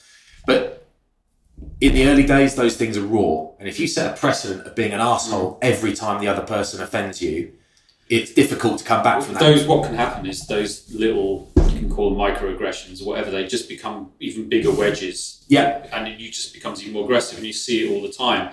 And the, the thing is, when you're in love with someone and you're married to them, they piss you off all the time. Hmm. Like my wife pisses me off, and I piss her off. You know, because that's a relationship. Because it's human. We're human, but because of our overall good circumstances, and we've been together for 26 years, and often really fought, obviously mm. verbally, you know, Yeah. and really, but we, but one of the things is like Emily's mum, who works with us, Gurney, she she's horrified by the way that we argue sometimes. Not because it's vicious, because we just get it out. You know, Yeah. we will just go for it. Oh, you said, and then five minutes later, yeah, We've said it, and then so I tend to be more affected by things, and I'll come back and I go, "Oh, "I'm so sad about this. Can we just talk about it?" And he says, "Yeah, oh, sorry, I didn't say." And then we, you know, sort it out, and it's never left. It's all done. We're clear, we progress quite often after those horrible conversations. But what we never do, I hope, is we never sit there stewing. You know, because I think stewing is really bad. Whereas some people say, "Oh, we never argue." And that might be great for them, but we can't imagine not arguing because No, we you- think there must be stuff bottled. You're so right. And some people need to get stuff out and some don't. And I'm someone that needs to get stuff out. My um, girlfriend is someone who needs to get stuff out but doesn't like confrontation. Right. And my ex wife is someone who kept it all, Yeah. didn't say the stuff. So, you know, if it came out, it came out, but it had to be prompted by me. And actually, she would kind of be long suffering without saying anything. Yeah. And you know, then you feel like a triple asshole at the end when you realise it's been upsetting her for five years, whatever you, whether it is you're leaving the toilet seat up, not that, but you know the stuff. Yeah. Um, so I, I think it it's always two way every single time, and it can be more one or the other, whatever. But I think I really, really care that my ex-wife is okay, and I really care that she's you, happy. you carry it with pride. You said it. Like, yeah, but I, I don't I don't hate well I don't hate people. I, I do hate It's a horrible way to live. I do hate. There are some people that are worthy of hate, but I certainly don't hate anyone I know. You know, and I don't hate her in any sense, and never have. Hey, it's been over an hour. We should have a break. So, go and get yourself a gin and tonic, or in my case, because I'm teetotal, a tonic and a little squeeze of lime. Might have a biscuit. You might have a large kebab, although preparing that in a short break might be difficult. Just have a break. You could play some lift music or some loud music. You could walk around the block. But have a think, digest. We've got another 45 minutes to go, but all of it is amazing entertainment. That might be hyperbole. It might not. Are you having a break yet? It's about. It's about. No one is perfect. I do not set a perfect example for my children. Yeah. Neither does she. Neither no no one does. No. But no matter how it looks on Instagram, that's all balls, you know. Yeah. But it is about um, it, put the children aside. If I do something aggressive with my ex-wife or something horrible and say fuck you, whatever, once that's done and I go to bed and shut my eyes, how do I feel about myself? Do I actually feel better for chinning that bloke who called me a prick in front of all those children? Do I actually feel better? My body, my adrenaline is telling me to do it, and my body said, but I know What's there's a net gain or a net loss? it's a massive net loss Yeah. every time you are aggressive to somebody. Yeah. Having said that, yesterday is a bloke outside my house peering into the window, and really, really strange. And I said, "Can I help you, mate?" And he sort of looked at me and looked away, looking in the window. And I just said, "Do you want to come in for a look around?" He said, "Yeah." And his wife said, "Come on, Harry, come on, come on." And I, he said, "Yeah, I do." And I said, "Well, there's no invite." I said, "There's no invite, chief." I said, "We live here, mate," and he's literally up against the window. he's a rugby fan who just wants to see how. I don't know. I don't know what he was, is, but, but- it was like this is weird, mate. We all look in people's windows and we walk past. Yeah. Like, this is weird, mate. So, It's about respect. I think all of it is Yeah. about respect. You Yeah. know, I've always really, really respected Emily, and I realised that, you know, for whatever reason, girlfriends I've had in the past, not many because Lou so young, you know, I, I didn't respect, potentially because they didn't respect themselves. And I've, I keep, I've got this blog or this podcast, whatever, me about self respect, because I think self respect is the absolute key to so much in life if you don't respect yourself, you can't respect other people. It's a bit like the same as if you don't love yourself, you don't love other people. And until you get the self respect sorted, then you will be a dick to other people. And people, you know, it, it- it's just a sort of self fulfilling circle of shit, really. And unfortunately, I think that. So, so on that, just go off on the self respect thing, I just think that, you know, I didn't respect myself as a kid and I was quite an unhappy kid. And I gained a lot of self respect from racing cycling because I suddenly went from being a sort of really weak uh, kid to finding something I was really good at that I felt hard cool at because it, it was tough and it was, I was determined and I got muscly and all this kind of stuff. And for whatever reason, that gave me the sort of impetus to gain self respect. And I went to uni and I was quite a miserable person at uni. I quite a young person, quite immature. And then one day when I left uni and I went to work in a club in Manchester, I was the manager uh, and I was behind the bar and a lad, a mank lad, uh, who was about 32, so about 10 years older than me, came up to me and said, Nick, I'm just here to give you some good advice. I'm not here to give you shit. He says, everyone fucking hates you. And I hated hearing that. He said, you're just a dick to everyone. You shout at everyone. And you, I think you think that's the way to manage people. And it's not. and you've got a mutiny on your hands, and I think you're a good. Honestly, it's making me sort of almost choke to think about it it's one of the best pieces of advice. And it was a very direct thing, and most people would never do it. He just said, "I think you're a good person. I think you're being the person you're not. So why don't you go out there and apologise to everyone, including me, and be the good person that you are? Because otherwise, you'll just carry on being like this." And at the time, for 10 seconds, I was just like, fuck, like, like, just so fucking angry with him. How dare you? And then I just suddenly realised I was angry because he was right. He was absolutely, completely right. And I just, I just went, he could see me just struggling internally. I just went, that's one of the best things anyone's ever said to me. I said, honestly, like, I feel like I'm bursting into tears. I said, I'm not being the person I want to be. I don't actually know how to manage people. And he said, just be yourself. And you're not being yourself. And I went out and I got everyone together and we sat around a big table and I said, I've been a dick to you and I've been shouting orders to you and I've never managed people before and I don't really know what I'm doing. And basically, will you help me be a better manager? And can we work together? And every, like a few people looked a bit embarrassed and stared at the floor. But most people went, wow, that's brilliant. And yeah, it's a good job you said that because we're getting really pissed off. And I just thought, how did I get into this situation? And sometimes we just get lost because we're a bit crap and we just need good advice. And that's what I'm trying to do with Fram is just give good advice, not because I'm some expert, because I can say, hey, for instance, I've been depressed, I've been suicidal. If you do these things, it can be better. You can look after yourself and go and get medication, go and speak to a doctor, you can go and speak to a counsellor. So you just need that intervention. And to complete that story, which is related to your story about your pre ex-wife, is that I then completely changed as a person. Like it was a weird switch, and it had a lot to do with a lot of events that happened in Manchester, gangs and stuff, and me sort of you know doing things to combat sort of drug trading, all kinds of ludicrous stories. But I got a lot of self-respect from that, and I, don't think it's any coincidence that I met my wife shortly after that because she said she met a person who was really positive and easygoing and had a clear direction about what they wanted to do with their life and just knew who they were. And if she met me three months before, she would not have met that person. I was like, just didn't know what the fuck I was. Yeah, it's really interesting. And I think, firstly, I think it's okay to know the person you want to be and have days or incidents when you're not. So no one is the person they want to be at all times. Barack Obama will say the wrong thing every now and again. Now and again, he won't put Michelle first, and he'll work too hard, or you know, and he, they won't. He'll miss date night for the second week in a row. He, he'll do that stuff. So actually, he might not. He's perfect. But um, but you but it's okay to veer away from that as long as you know where you're coming back to and where you're aiming. I think, um, and also it, it you know it's I think that you know my my situation is sounds it's a glowing. I've got a glowing report from my um, divorce, and I got a call from my ex-wife today with the kids. They're on FaceTime, and they said, "Look, we've got the girls. You know, girls. They live with you.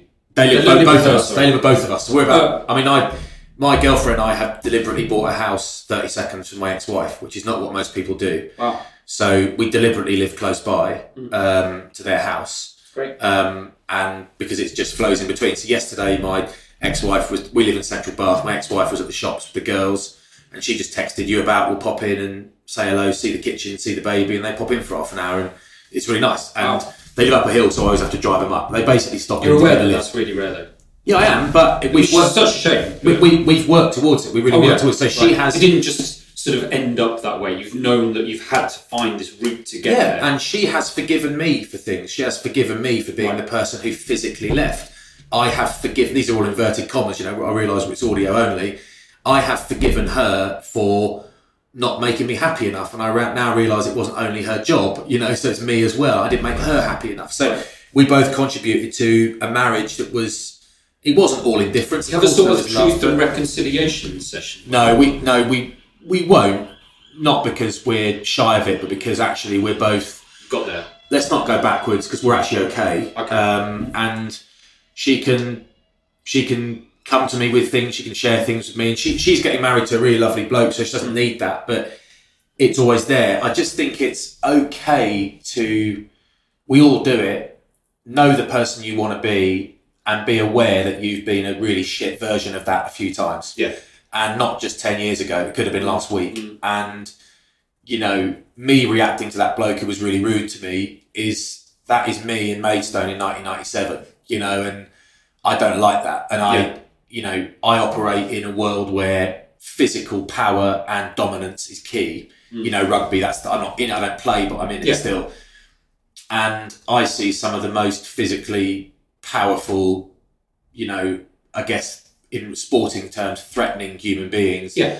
being completely gentle and normal. So, you know, if you came and hung out with, came to a barbecue with 10 of my biggest rugby mates, you know, it would be loads of meat and loads of beers. It would also be loads of massive blokes who just happen to be taller and heavier than you are, Right. but they're all completely normal human beings. There is no macho, there is no aggression, Right. there's no headlocks and wedgies. Right. Uh, those can be fun, but it's none of that. It's cooking nice food and getting the dressing right on Yeah. the salad and talking about sleep. And I, I noticed it's normal. Yeah, that's You know? brilliant. I've noticed you, you are very, very into barbecue. Building an outdoor kitchen, yeah. Um, the guy's coming tomorrow to finish it off. Um, we'll have an outdoor kitchen before we've got a kitchen, which is ridiculous. I am into it, and I'm an absolute cliche because I'm a rugby playing bloke who likes beers. I don't like beer that much. I don't drink that much beer, but I like big chunks of meat and all that. And I've Yeah. got got some mates coming over on Sunday, um, and Freya, my girlfriend, said, "What are you going to cook?" I said, "Well, I've ordered this massive porchetta, a real big boy, which is about three feet long. You know, from the butcher's down in town, from Green Street in Bath. I love that place. And How are you going to do it? well, I'm going to do it on the rotisserie. Are, Over, are you going to? So I'm thinking rosemary. well, they, well, they, they've done it. They already. Oh, I I normally do my own, but they made these amazing ones, and I was like, I just want one of those. They've done it all. I see. Yeah. But I said I've got a um, I've got a massive sirloin joint as well, sirloin on the bone, just to back up. Wow. And she's like, back up. I was like, yeah, I've got it. It's massive. back up meat. I was like, yeah, yeah, yeah, but I've got two in case one of them doesn't work. I've got two, so I'm you know I've got work to do before that and stuff to do. I'm going to Scotland and back, London and back, London and back again. Mm. But all I'm thinking about is getting the getting the coals on and getting So the we all going. need our escapes. Is that your thing then? I just like the food. Right. yeah, it okay. is. Do you, It do you, probably you is. get a, like a, in a zen place doing my, that? my escape is I need my own time, which can be difficult um, with my job, but also with my girlfriend because you know we woke up this morning early because we've got a baby, and she woke up at six, which was great, but we woke up at five because she sometimes wakes up at five, so hmm. we're awake, and I get up, and about seven o'clock we're kind of coming together, and and I'm I said, right, I'm off. She goes, right, go to the gym now, then come and do this with you, then come back. I'll be at home for, I'll probably be at home for 20 minutes. Hmm. And then I'm out again to go and meet someone for lunch I haven't seen for ages, been in the diary for ages. Then I'm back, then I'm picking the kids up from school. And then I've got a mate coming over for dinner tonight to see the girls and everyone. And tomorrow she's off here and I'm off there. So Are you a very sociable person? uh, I do a lot Sounds of it. like it. I do a lot of it, but I'm not actually. Um, my favourite day is a day with nothing in it. That's my favourite day with nothing Yeah. to do. Um, but my escape would be. I like the idea of barbecue cooking outside, which is a real passion of mine, being an escape. But it always needs to be meticulously planned because I never have any bloody time to sit out there all day and do it. And since lockdown, Well, thank you very much for your time here then. no, no, pleasure. No, but I like doing stuff. I like to be Right. busy, but it my escape is going to the gym. Actually, that's my time. And Freya never, ever, ever says don't go, even Right. if baby's poorly. Because she knows that's important to you? Yeah. And it ain't about being world's strongest man or anything like that. It's not about that. It's about um, probably silence because I talk a lot. Um, probably, and I'm always communicating and absorbing media and that sort of stuff. It's a bit of silence. It's just me, and it's also probably something to do with self-esteem because although I'm not bothered Yeah. particularly about the way I look, I've always been big and strong, Mm. and I don't like the idea of not being big and strong. Actually, I make the joke that I can't lose any weight because my clothes won't fit, so I've got to stay big and strong.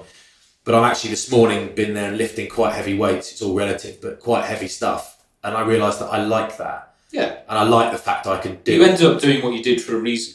And Yeah. that's part of it. So It's yeah, and people go running because they like the way it makes them feel. I lift weights because I like the way it makes me feel, and she knows it's important to me.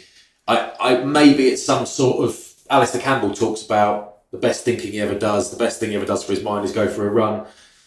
I'm not sure that's me when I go to the gym, but I need it for some reason. but you're a big guy to run though. There's a lot of bouncing up and down. Oh, I'm doing that. I ain't doing that. I did a half marathon once. I won't do that again. It took about six weeks to do that. I um I mean my thing is cycling. I mean the thing I really want to do but never have time to do, and this is the thing that annoys me because my it's choice not to have time because I'm running a small business and that means that you never have time and la la la. So I'm not sort of going, oh, poor me. At the end of the day, I, I'm middle class, so I can choose to not do those things and burn less. And Yeah. you know, basically what I do is I go and live in a forest. You know, is is what I want to do is spend time walking through sun-dark forests or rainy forests. I love the rain, and I just Same, yeah. and I I'm weird in that, um, and I've learned this about myself is that I'm a very extrovert person, uh, like now I suppose, and or, or just outward, and then I'm a very very very introverted person. I don't want any input from anyone. I don't want to see a soul. The problem is that I can spend a long period like that. And what I've learned about myself is I'm kind of over analysing the ADHD diagnosis at the moment. But one of the problems is it feels like my head is a motorway all the time. Yeah. And I think a lot of us feel this way because Yeah. we have social media and work and Thought family and about it. this Thought about it this morning. Yeah. And you just think, fucking hell, I'm juggling way too many things. And I really, really need the time to just get the beta waves or whatever they're called, theta waves, just, just sort of flat because otherwise I just get really fucked up. And that's when I start to get unhappy. And then what happens is I get some bad news like Ukraine or just some shit happening at work and I start to feel a bit wobbly because I'm hyper aware of that now. I've learned to be very aware of my feelings as I sort of go, whoops. And the thing that always cures it, absolutely without fail, is cycling for me. Yeah. Like when I was really, really bad, like actually suicidal. Emily didn't know, but I was very clearly very depressed, and she did know that. Is Emily said, "Get your cycling kit on," and she would stand over me and watch me get the cycling kit on, which is not pleasant because no man put putting cycling kit on is No, sexy no, to, God, to no. look at. And then, and then she'd get me on the bike. She'd literally go, "Get on the fucking bike and go for a ride." And as soon as I was riding, I could not feel unhappy. Now that might not work for other people, but for me, it's such an important thing. And I found Yeah. in my life at the age of 12 or whatever, this thing that I just connects. And I think it's incredibly important to do that. I had an amazing GP. I have an amazing GP. And he said to me when he helped me through and was not just giving me drugs, but giving me good advice, he just said, go and do the simple things you care about. And like really think about what those things are because it's probably not telly and it's probably not social media. And, it's, and, I, and I thought, it's the countryside and it's cuddling my kids and it's riding my bike and it's cooking food. Yeah. Those are my those are the things that give me joy. And I try and find little bits of joy. You won't always get them, and often there'll be days you won't have joy. And those will be harder days. Because joy is a, like a really big deal. But I, I'm obsessed with the thing that we can't always be happy. Is that we're always chasing happiness will fail. But we can chase a sort of middle ground, which is contentment. And I think contentment is an amazing thing. It's where you just think, you know, I know who I am, and my life is pretty good. It's not always great, and sometimes it's really great, but this is this feels like a good place to be. Good, not great, just good. And a lot of my life have not been like that, like that. And a lot of my life have been above that. Meeting my wife, having loads of sex, and going Yeah. on amazing holidays. That's all amazing stuff. But that isn't most of life. Some of life can be really, really shit. But I think that that's kind of my message with Fram. Really, is that sort of in betweeny state where if you can just take off, clip off the really horrible stuff, and not try and constantly reach for the really amazing stuff, then actually, if you can be happy that way, then that's a pretty good state to be. I also think if you if you can take time to think about the things that make you happy when they're happening, um, think about how you feel when you do certain things. If you have a, just a little an ounce more presence of thought when you're doing things. So I look at my phone too much. My kids look at their gadgets too much. Yeah, I do. Um, and I'm more guilty than they are, but I tell them off for it and deny it myself a hypocrite. Um, and I always say it's work. It's work. Instagram's not work, Daddy. So well, in a way it is, yeah. Um, but uh, you know, I say to my girls the other night, I said, "Put your phone down." Why? Why? I was like, I said, "Just put it down." Why? I said, "Because I just want you to sit on my knee. I just want you to sit on my knee and do nothing for five minutes." Because you know she's twelve. She's very doesn't look twelve. Do you know what you know what I mean? She looks thirty-eight, and um, so. And I said she was just sitting in her pants and her little crop top, but trying on some new clothes we'd got her from wherever, because she's growing about a foot a week. And I just said, just sit on my knee. She was on my knee anyway, just chilling out about something and playing with the baby was in my other arm, sort of thing. And and I said, really soon, babe, you're not going to sit on daddy's knee anymore. Oh, of course I will. I said, no. When's the last time you saw mummy sit on her dad's knee? I don't sit on my dad's knee because I'm six stone heavier than my dad. But I was like, and it would be weird, and I'll crush my mum. But I said, these are the best bits, mate. And I said, You've got a mummy and a daddy and a stepdaddy and a stepmummy, and they all love you. And I said, Just, and what happens is we have to show you love in different ways when you get older. What we can't do, you can do it, what you can't do is just grab you when you're in your pajamas or your pants and just give you a 10 minute cuddle, even though I'm only wearing my pants. Because when you're, when you're older, it becomes inappropriate. Yeah. For now, it's not. So sit on my knee, shut up, and put your phone down. And she just nuzzled into my neck and playing with the baby. And I was sitting there thinking, if I'd won hmm. Euro Millions, if I'd won 122 million quid last night, this is what I would be doing. This is exactly where I'd be. It might be in a different building. This is exactly what I'd be doing. So that makes me happy. Um, so I beat myself up when I get stuff wrong, but I do know what brings me back.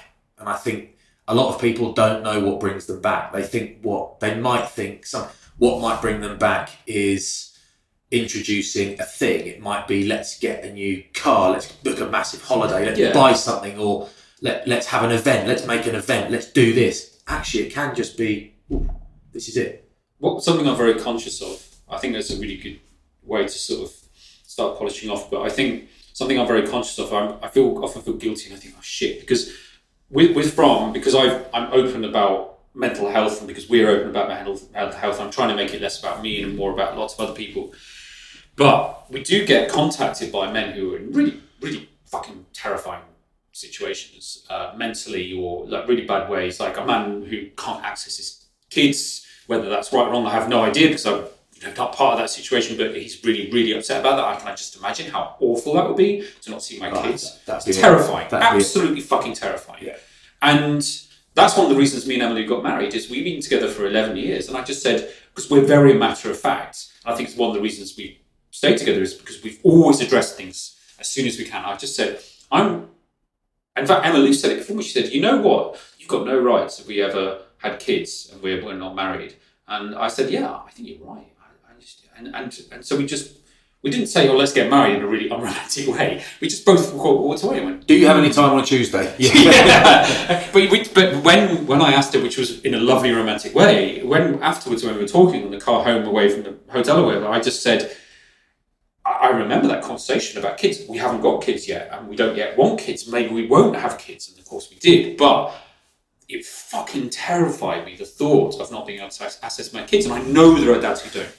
So anyway, that's an example. There are some men who have really serious addictions. And men, I'm talking about men at the moment because Fram's a men's brand, but it will be women's brand soon as well, which I'm really looking forward to. But people have really terrible things that happen to them.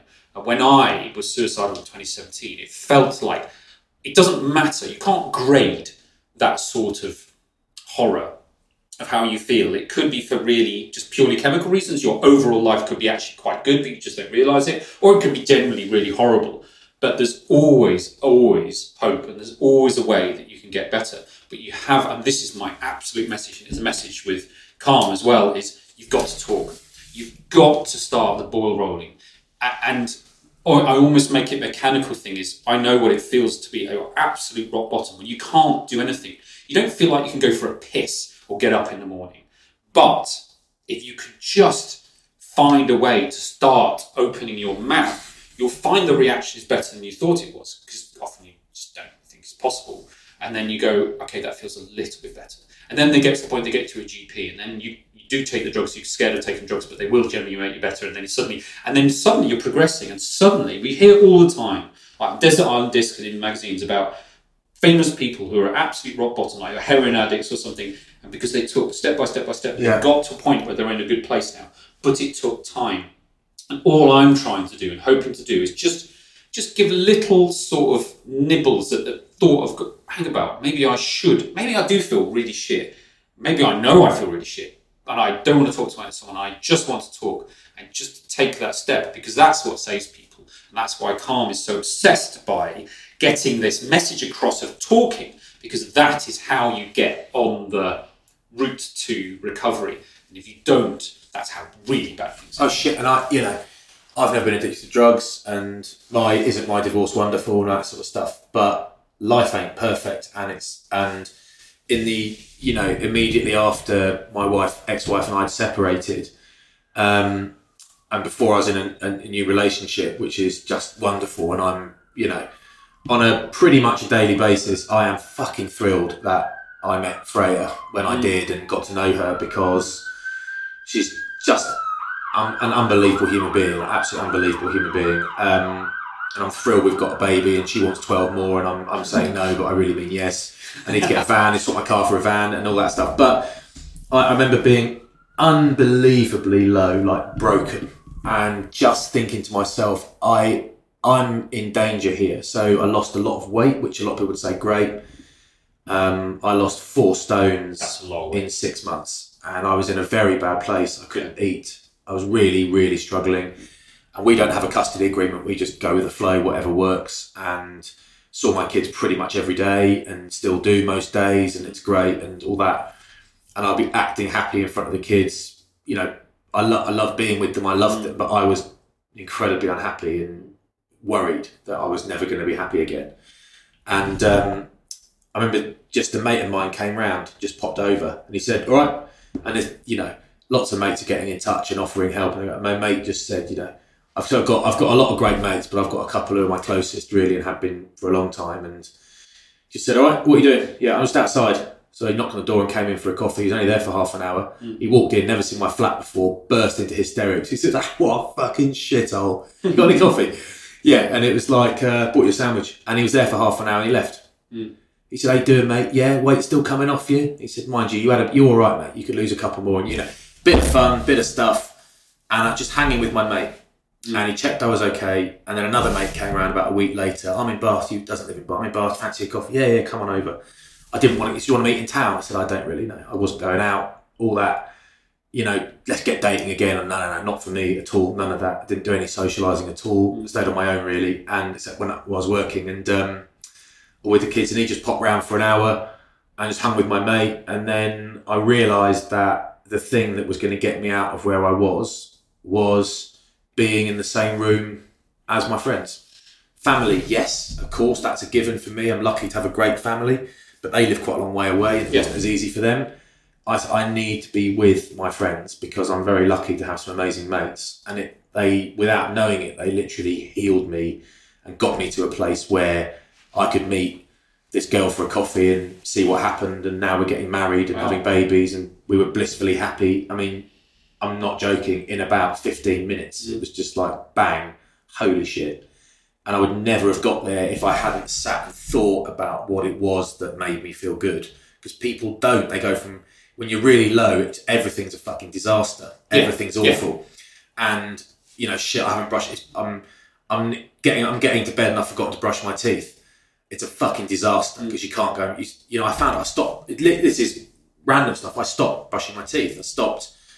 I was washing my clothes, but I didn't give a shit. I stopped trying to look smart, or not. You know, I'm in shitty gym gears now that the listeners can't see, but I stopped all these little things. Um, I stopped taking care of myself. I stopped exercising, and I had a All mate, classic signs. classic signs. I had a Yeah. mate, I had a mate, that- a different mate that said we went through a horrific divorce, the most horrific I've ever heard of.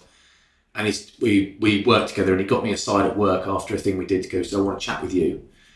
Um, let's meet. When are you free? We arranged like two weeks time. He said in two weeks we're going to meet here, da." Uh, and he said by then you need to have been to the gym five times. Right. Go five times. I'll tell you why. And he said do not let it slip because once it's gone, you need to do things. You need to keep yourself fit and well. So it's, it was little. It was my mates that. Was anyone being overt and saying you're in a bad way, you need to do things to look after your mental health, or was it more just was it softer because it sounds like it was very much mates just saying, "Oh, let's just check on I because it looks I a bit rough." I think I had no. It was more no. The latter really. Let's just make sure we stay in contact with him and keep him involved. Mm-hmm. Was they did the, they went the practical route instead of saying you need help. Yeah. They just helped. And um, but I, you know, I think there were a few, a couple of friends, female friends, who just put it all down to well, middle aged man. This He is just got divorced. Of course, he's going to be. this is when you're statistically at least happy. That's why you're getting divorced. Midlife oh, crisis, mate. yeah. And it's like, no, no, no. I'm actually unhappy. And it took quite a long time for one or two of those friends to accept that I had been as unhappy as I said I was. Mm-hmm. I don't blame my ex-wife for it. She's great. It, it, I. That was the right relationship when we got married, and it ended up a relationship where we didn't make each other make the best And- decisions at the time, the it- information you have. So but it's, it got a couple of people wrote it off and said, "Oh, typical midlife crisis. He'll regret that. He will regret that in a big way. And it was like, no, no, no. I, I've that's had the midlife crisis. That's not true. It sort of Yeah. pissed me off. Actually, I've got a motorbike as well. Oh god, don't. I've got a motorbike. You got a motorbike? I won't let myself have a motorbike. Well, good. The thing I love about cycling is going downhill. I, I like going down downhill fast, and to my surprise, because I'm crap at coordination sports, I'm quite good at it. And um, and I think motorbikes an extension. I just love cornering and I love going that fast. And the obvious thing is get a motorbike, but I'm just too scared of it. Not scared of being on it. I'm scared of killing myself because I'm a dick. Because Yeah. I'm not not a dick. I'm very again, ADHD, quite often people are seen as being impulsive, and you can be very impulsive. And I'm not an impulsive ADHDer. I'm actually very, very disciplined, and I'm very able to control myself. And uh, but there's one thing that I've got myself into trouble with is descending mountains. I, I will descend like a fucking lunatic, and it's because I just love the adrenaline. Uh, You know, it's the only thing I'm like. I, actually, I quite Sounds like like hell to me. That. yeah, but but you'd go really very fast. You've got loads I- of momentum. So. I got, I got a really, really quick bike a couple of years ago, really quick, and I picked it up from the factory, the Triumph factory in Coventry, and it was an amazing day. And I rode it back through the Cotswolds, and I never rode it again. Never rode it again. I Because took it into town once when my car had a puncture, and I never rode it again. And I rang them up and said, "I love the bike, but can you take it away, please, and we'll deal with the admin later because it, I don't want to go quickly." And now I've got I've got an unbelievable motorbike. I've got What have you got? I've got a Triumph Rocket 3, which is Okay. fucking massive. It's So I don't know what that's like. so it's got a 2,500cc engine. Jesus Christ! The didn't you biggest, get biggest, motorbikes produ- that big. biggest production engine in the world. So I sound like I'm You don't get myself. cars that big anymore. Oh, correct. It's got two and a half litre engine. It's absolutely mega. I'm taking it out in a minute. I'm going to make, make for lunch. I'm taking it out in a minute. Where are you going for lunch? Uh, Bruton. Okay. Oh, that's About nice. 40 Oh, minutes. that's nice nice- little ride. a nice yeah. trip. Yeah. yeah. So um, doing that, which I love, but I go slower. I've timed certain journeys. I go slower on that bike because it's a big old throbber. But if you're doing 90, if you're doing 90 on that bike, it feels like your helmet's going to come off your head. If it's not strapped on, it'll come off. It lifts it up. What, what's the two and a half litre for? torque? And that's so.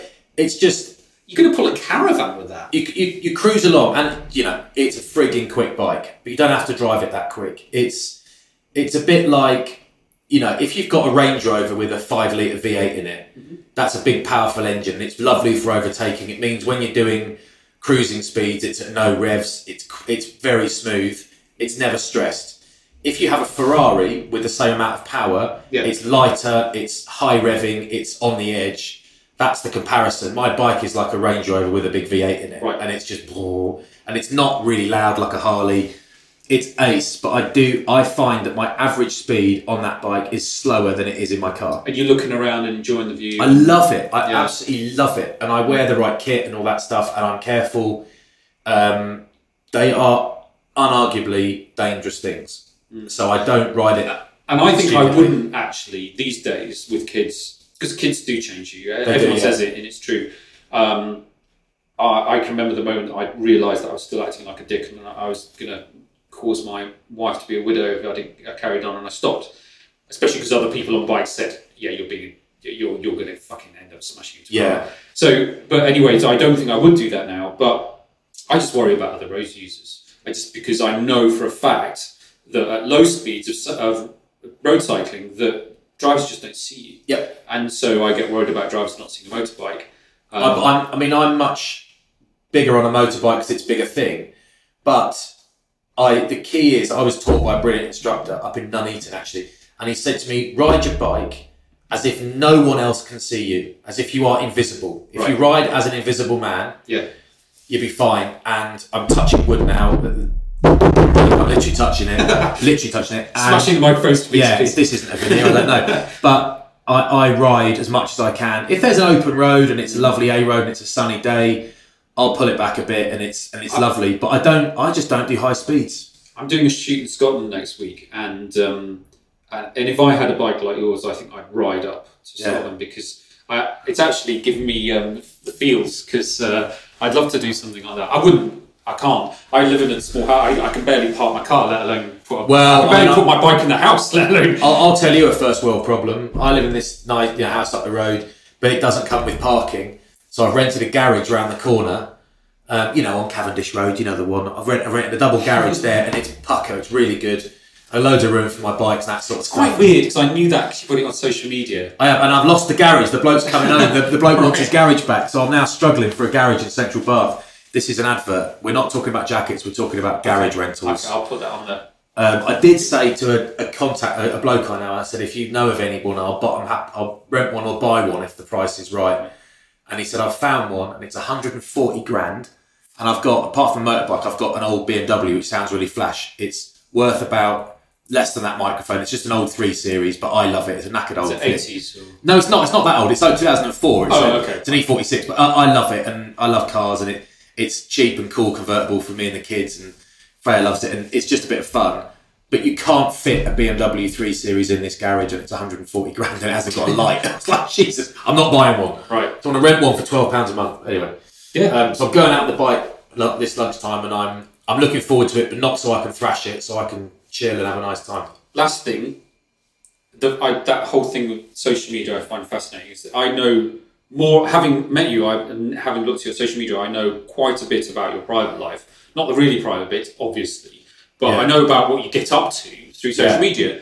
And I sort of do the same. I'm very, very open. Some of it, yeah, yeah, obviously, it's all sort of. I'm not someone who I'm not someone who tells everyone everywhere I am. I've had a poo. Yeah, yeah. Here I am. I, I do lots of stuff that I don't tell everyone about. But yeah, Yeah, but but I I sometimes wonder. I've decided that I'm the sort of person who just likes sharing things. I'd rather just put my life out there. I fe- actually feel weirdly more comfortable doing it. Know my wife doesn't, and I so I don't share her life, uh, even though we, it's all pretty standard stuff. But I think that um, people say, "Oh, it's amazing your honesty," and it's just like that's the way I'm wired. I'd rather say the thing than not say the thing, whether it's boring or not. But but with social media, we're encouraged to do that to constantly feed the beast. And I sometimes wonder whether it's quite hard because you're not famous, you're well known. But you, to a lot of people, you are famous because in your their world, in the rugby world, you're a big deal. Um, do you find that you worry that people know too much about you, or that you, you don't have that screen where you can escape from the outside world? Or I mean, I live, but matter? nah, I'm all right with that. And and there's lots of stuff I don't share, so you won't see pictures of. You won't see. It's stuff like. There are bits of my private life, like my Kids. girlfriend, kids. My kids are on my Insta- in social media every now and again. I don't make a point of keeping them off, but I don't put them on it much. Right. My girlfriend isn't. She's got an account, but it's private. Doesn't post on it. So she's. You won't see her popping up everywhere because mm. she's not that keen. And also, as you know, my ex-wife and I had a chat, and it's like, we both know if she put a picture up on Facebook of her and her new husband to be and all the kids and him hugging, hugging my kids, she knows it, it. I wouldn't take it as hostile. yeah, But it's basically like if I scroll through and see that, it's not as nice as me seeing someone barbecuing a Labrador or, a chicken, right? So she's like, I just don't put it up because it. Well, I don't need to. I don't need Right. to. So I don't need to put pictures of that stuff up in order to tell people I've got a pretty girlfriend, which I have. Um, Babies and stuff are fun and all that. I don't need to show people those things. So I did say to Freya, my girlfriend, about a year ago, I never post anything with you because it's almost like I just want some things that not everyone knows. yeah. Are you worried about that? And she's like, I couldn't give a shit. I do not need to be on Instagram or Twitter. Don't care. Yeah. So I mean, eventually, Emily's the fine. same. No interest. don't just don't Yeah. just don't. She doesn't need me to tell everyone. I don't need me to tell everyone. So a lot of my life is there if you want to go and look for it, but lots of it isn't. You know, Um, how do you deal with trolls? don't like it.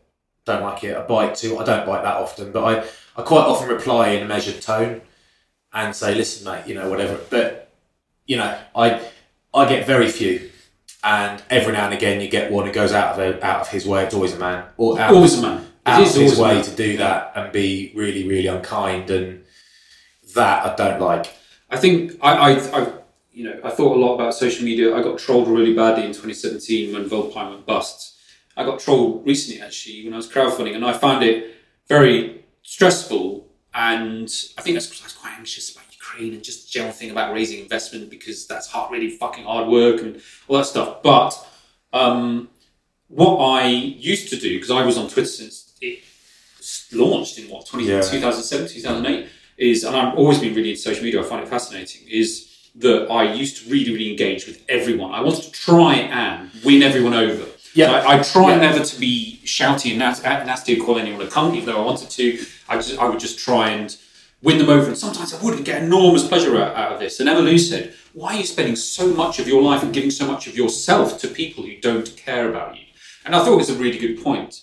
And then eventually, when I had my breakdown, I went completely off social media because I just realised it was just not very good for me. Particularly not when people are saying nasty things. I, I, re- I look back and actually not many people were saying not many nasty things, but to me at the time, Yeah. I was ill because it made They're the loudest it- voices. Yeah, and it made a very big difference to me.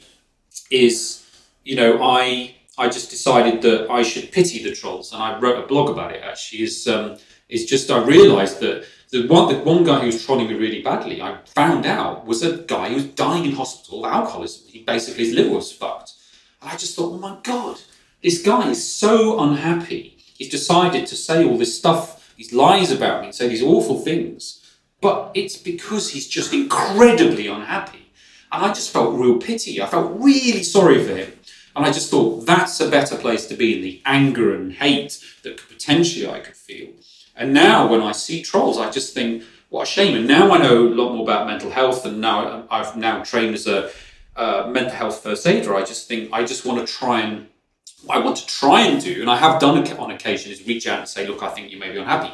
But it's very hard to do that on a Facebook comment and just go, mate, I think you're trolling because you're unhappy or you're okay. And generally, people just tell you fuck off. Uh, but maybe it sort of makes people, somebody think about something. But you know what I've done? Because I've realised that I can't solve everyone's problems.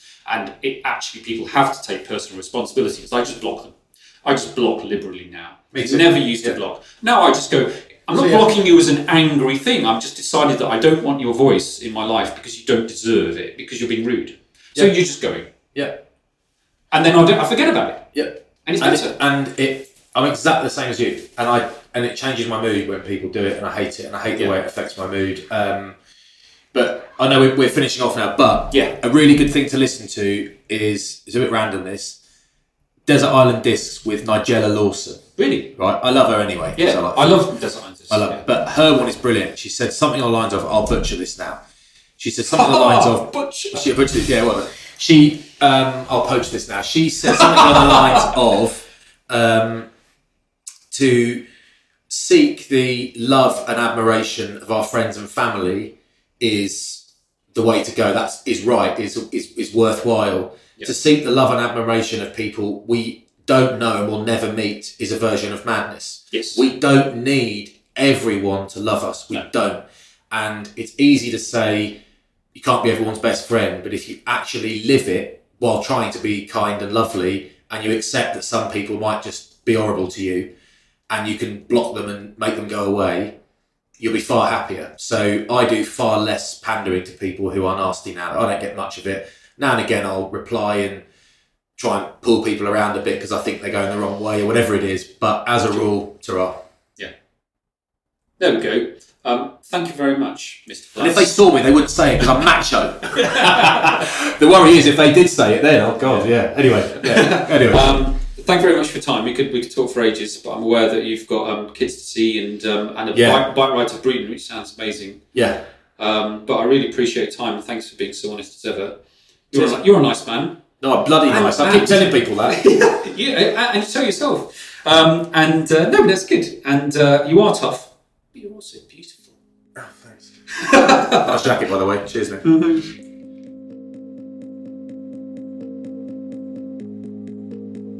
There you go, two grown up men finding it difficult to give each other compliments. How British! Wonderful.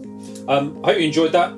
Don't forget that if you would like to find out more about Fram, you can go to framjacket.com. We make very, very, very, very good jackets. I'm very, very biased. Uh, if you need some help with your mental health, you can go to Fram Jacket or you can go to Calm Zone or Samaritans or Mind or your doctor or friends or family or a stranger, a counsellor. It doesn't matter, just start talking, please, for fucking fuck's sake. Please do that, seriously, because it helps a lot. Um, and you can also follow us at Fram Jacket on Instagram loads of other shit. Just Google it, you'll find it. Um, so, seriously, life is tough for all of us. Sometimes much tougher than other people. Uh, there's no judgment. Doesn't matter how tough you're finding it.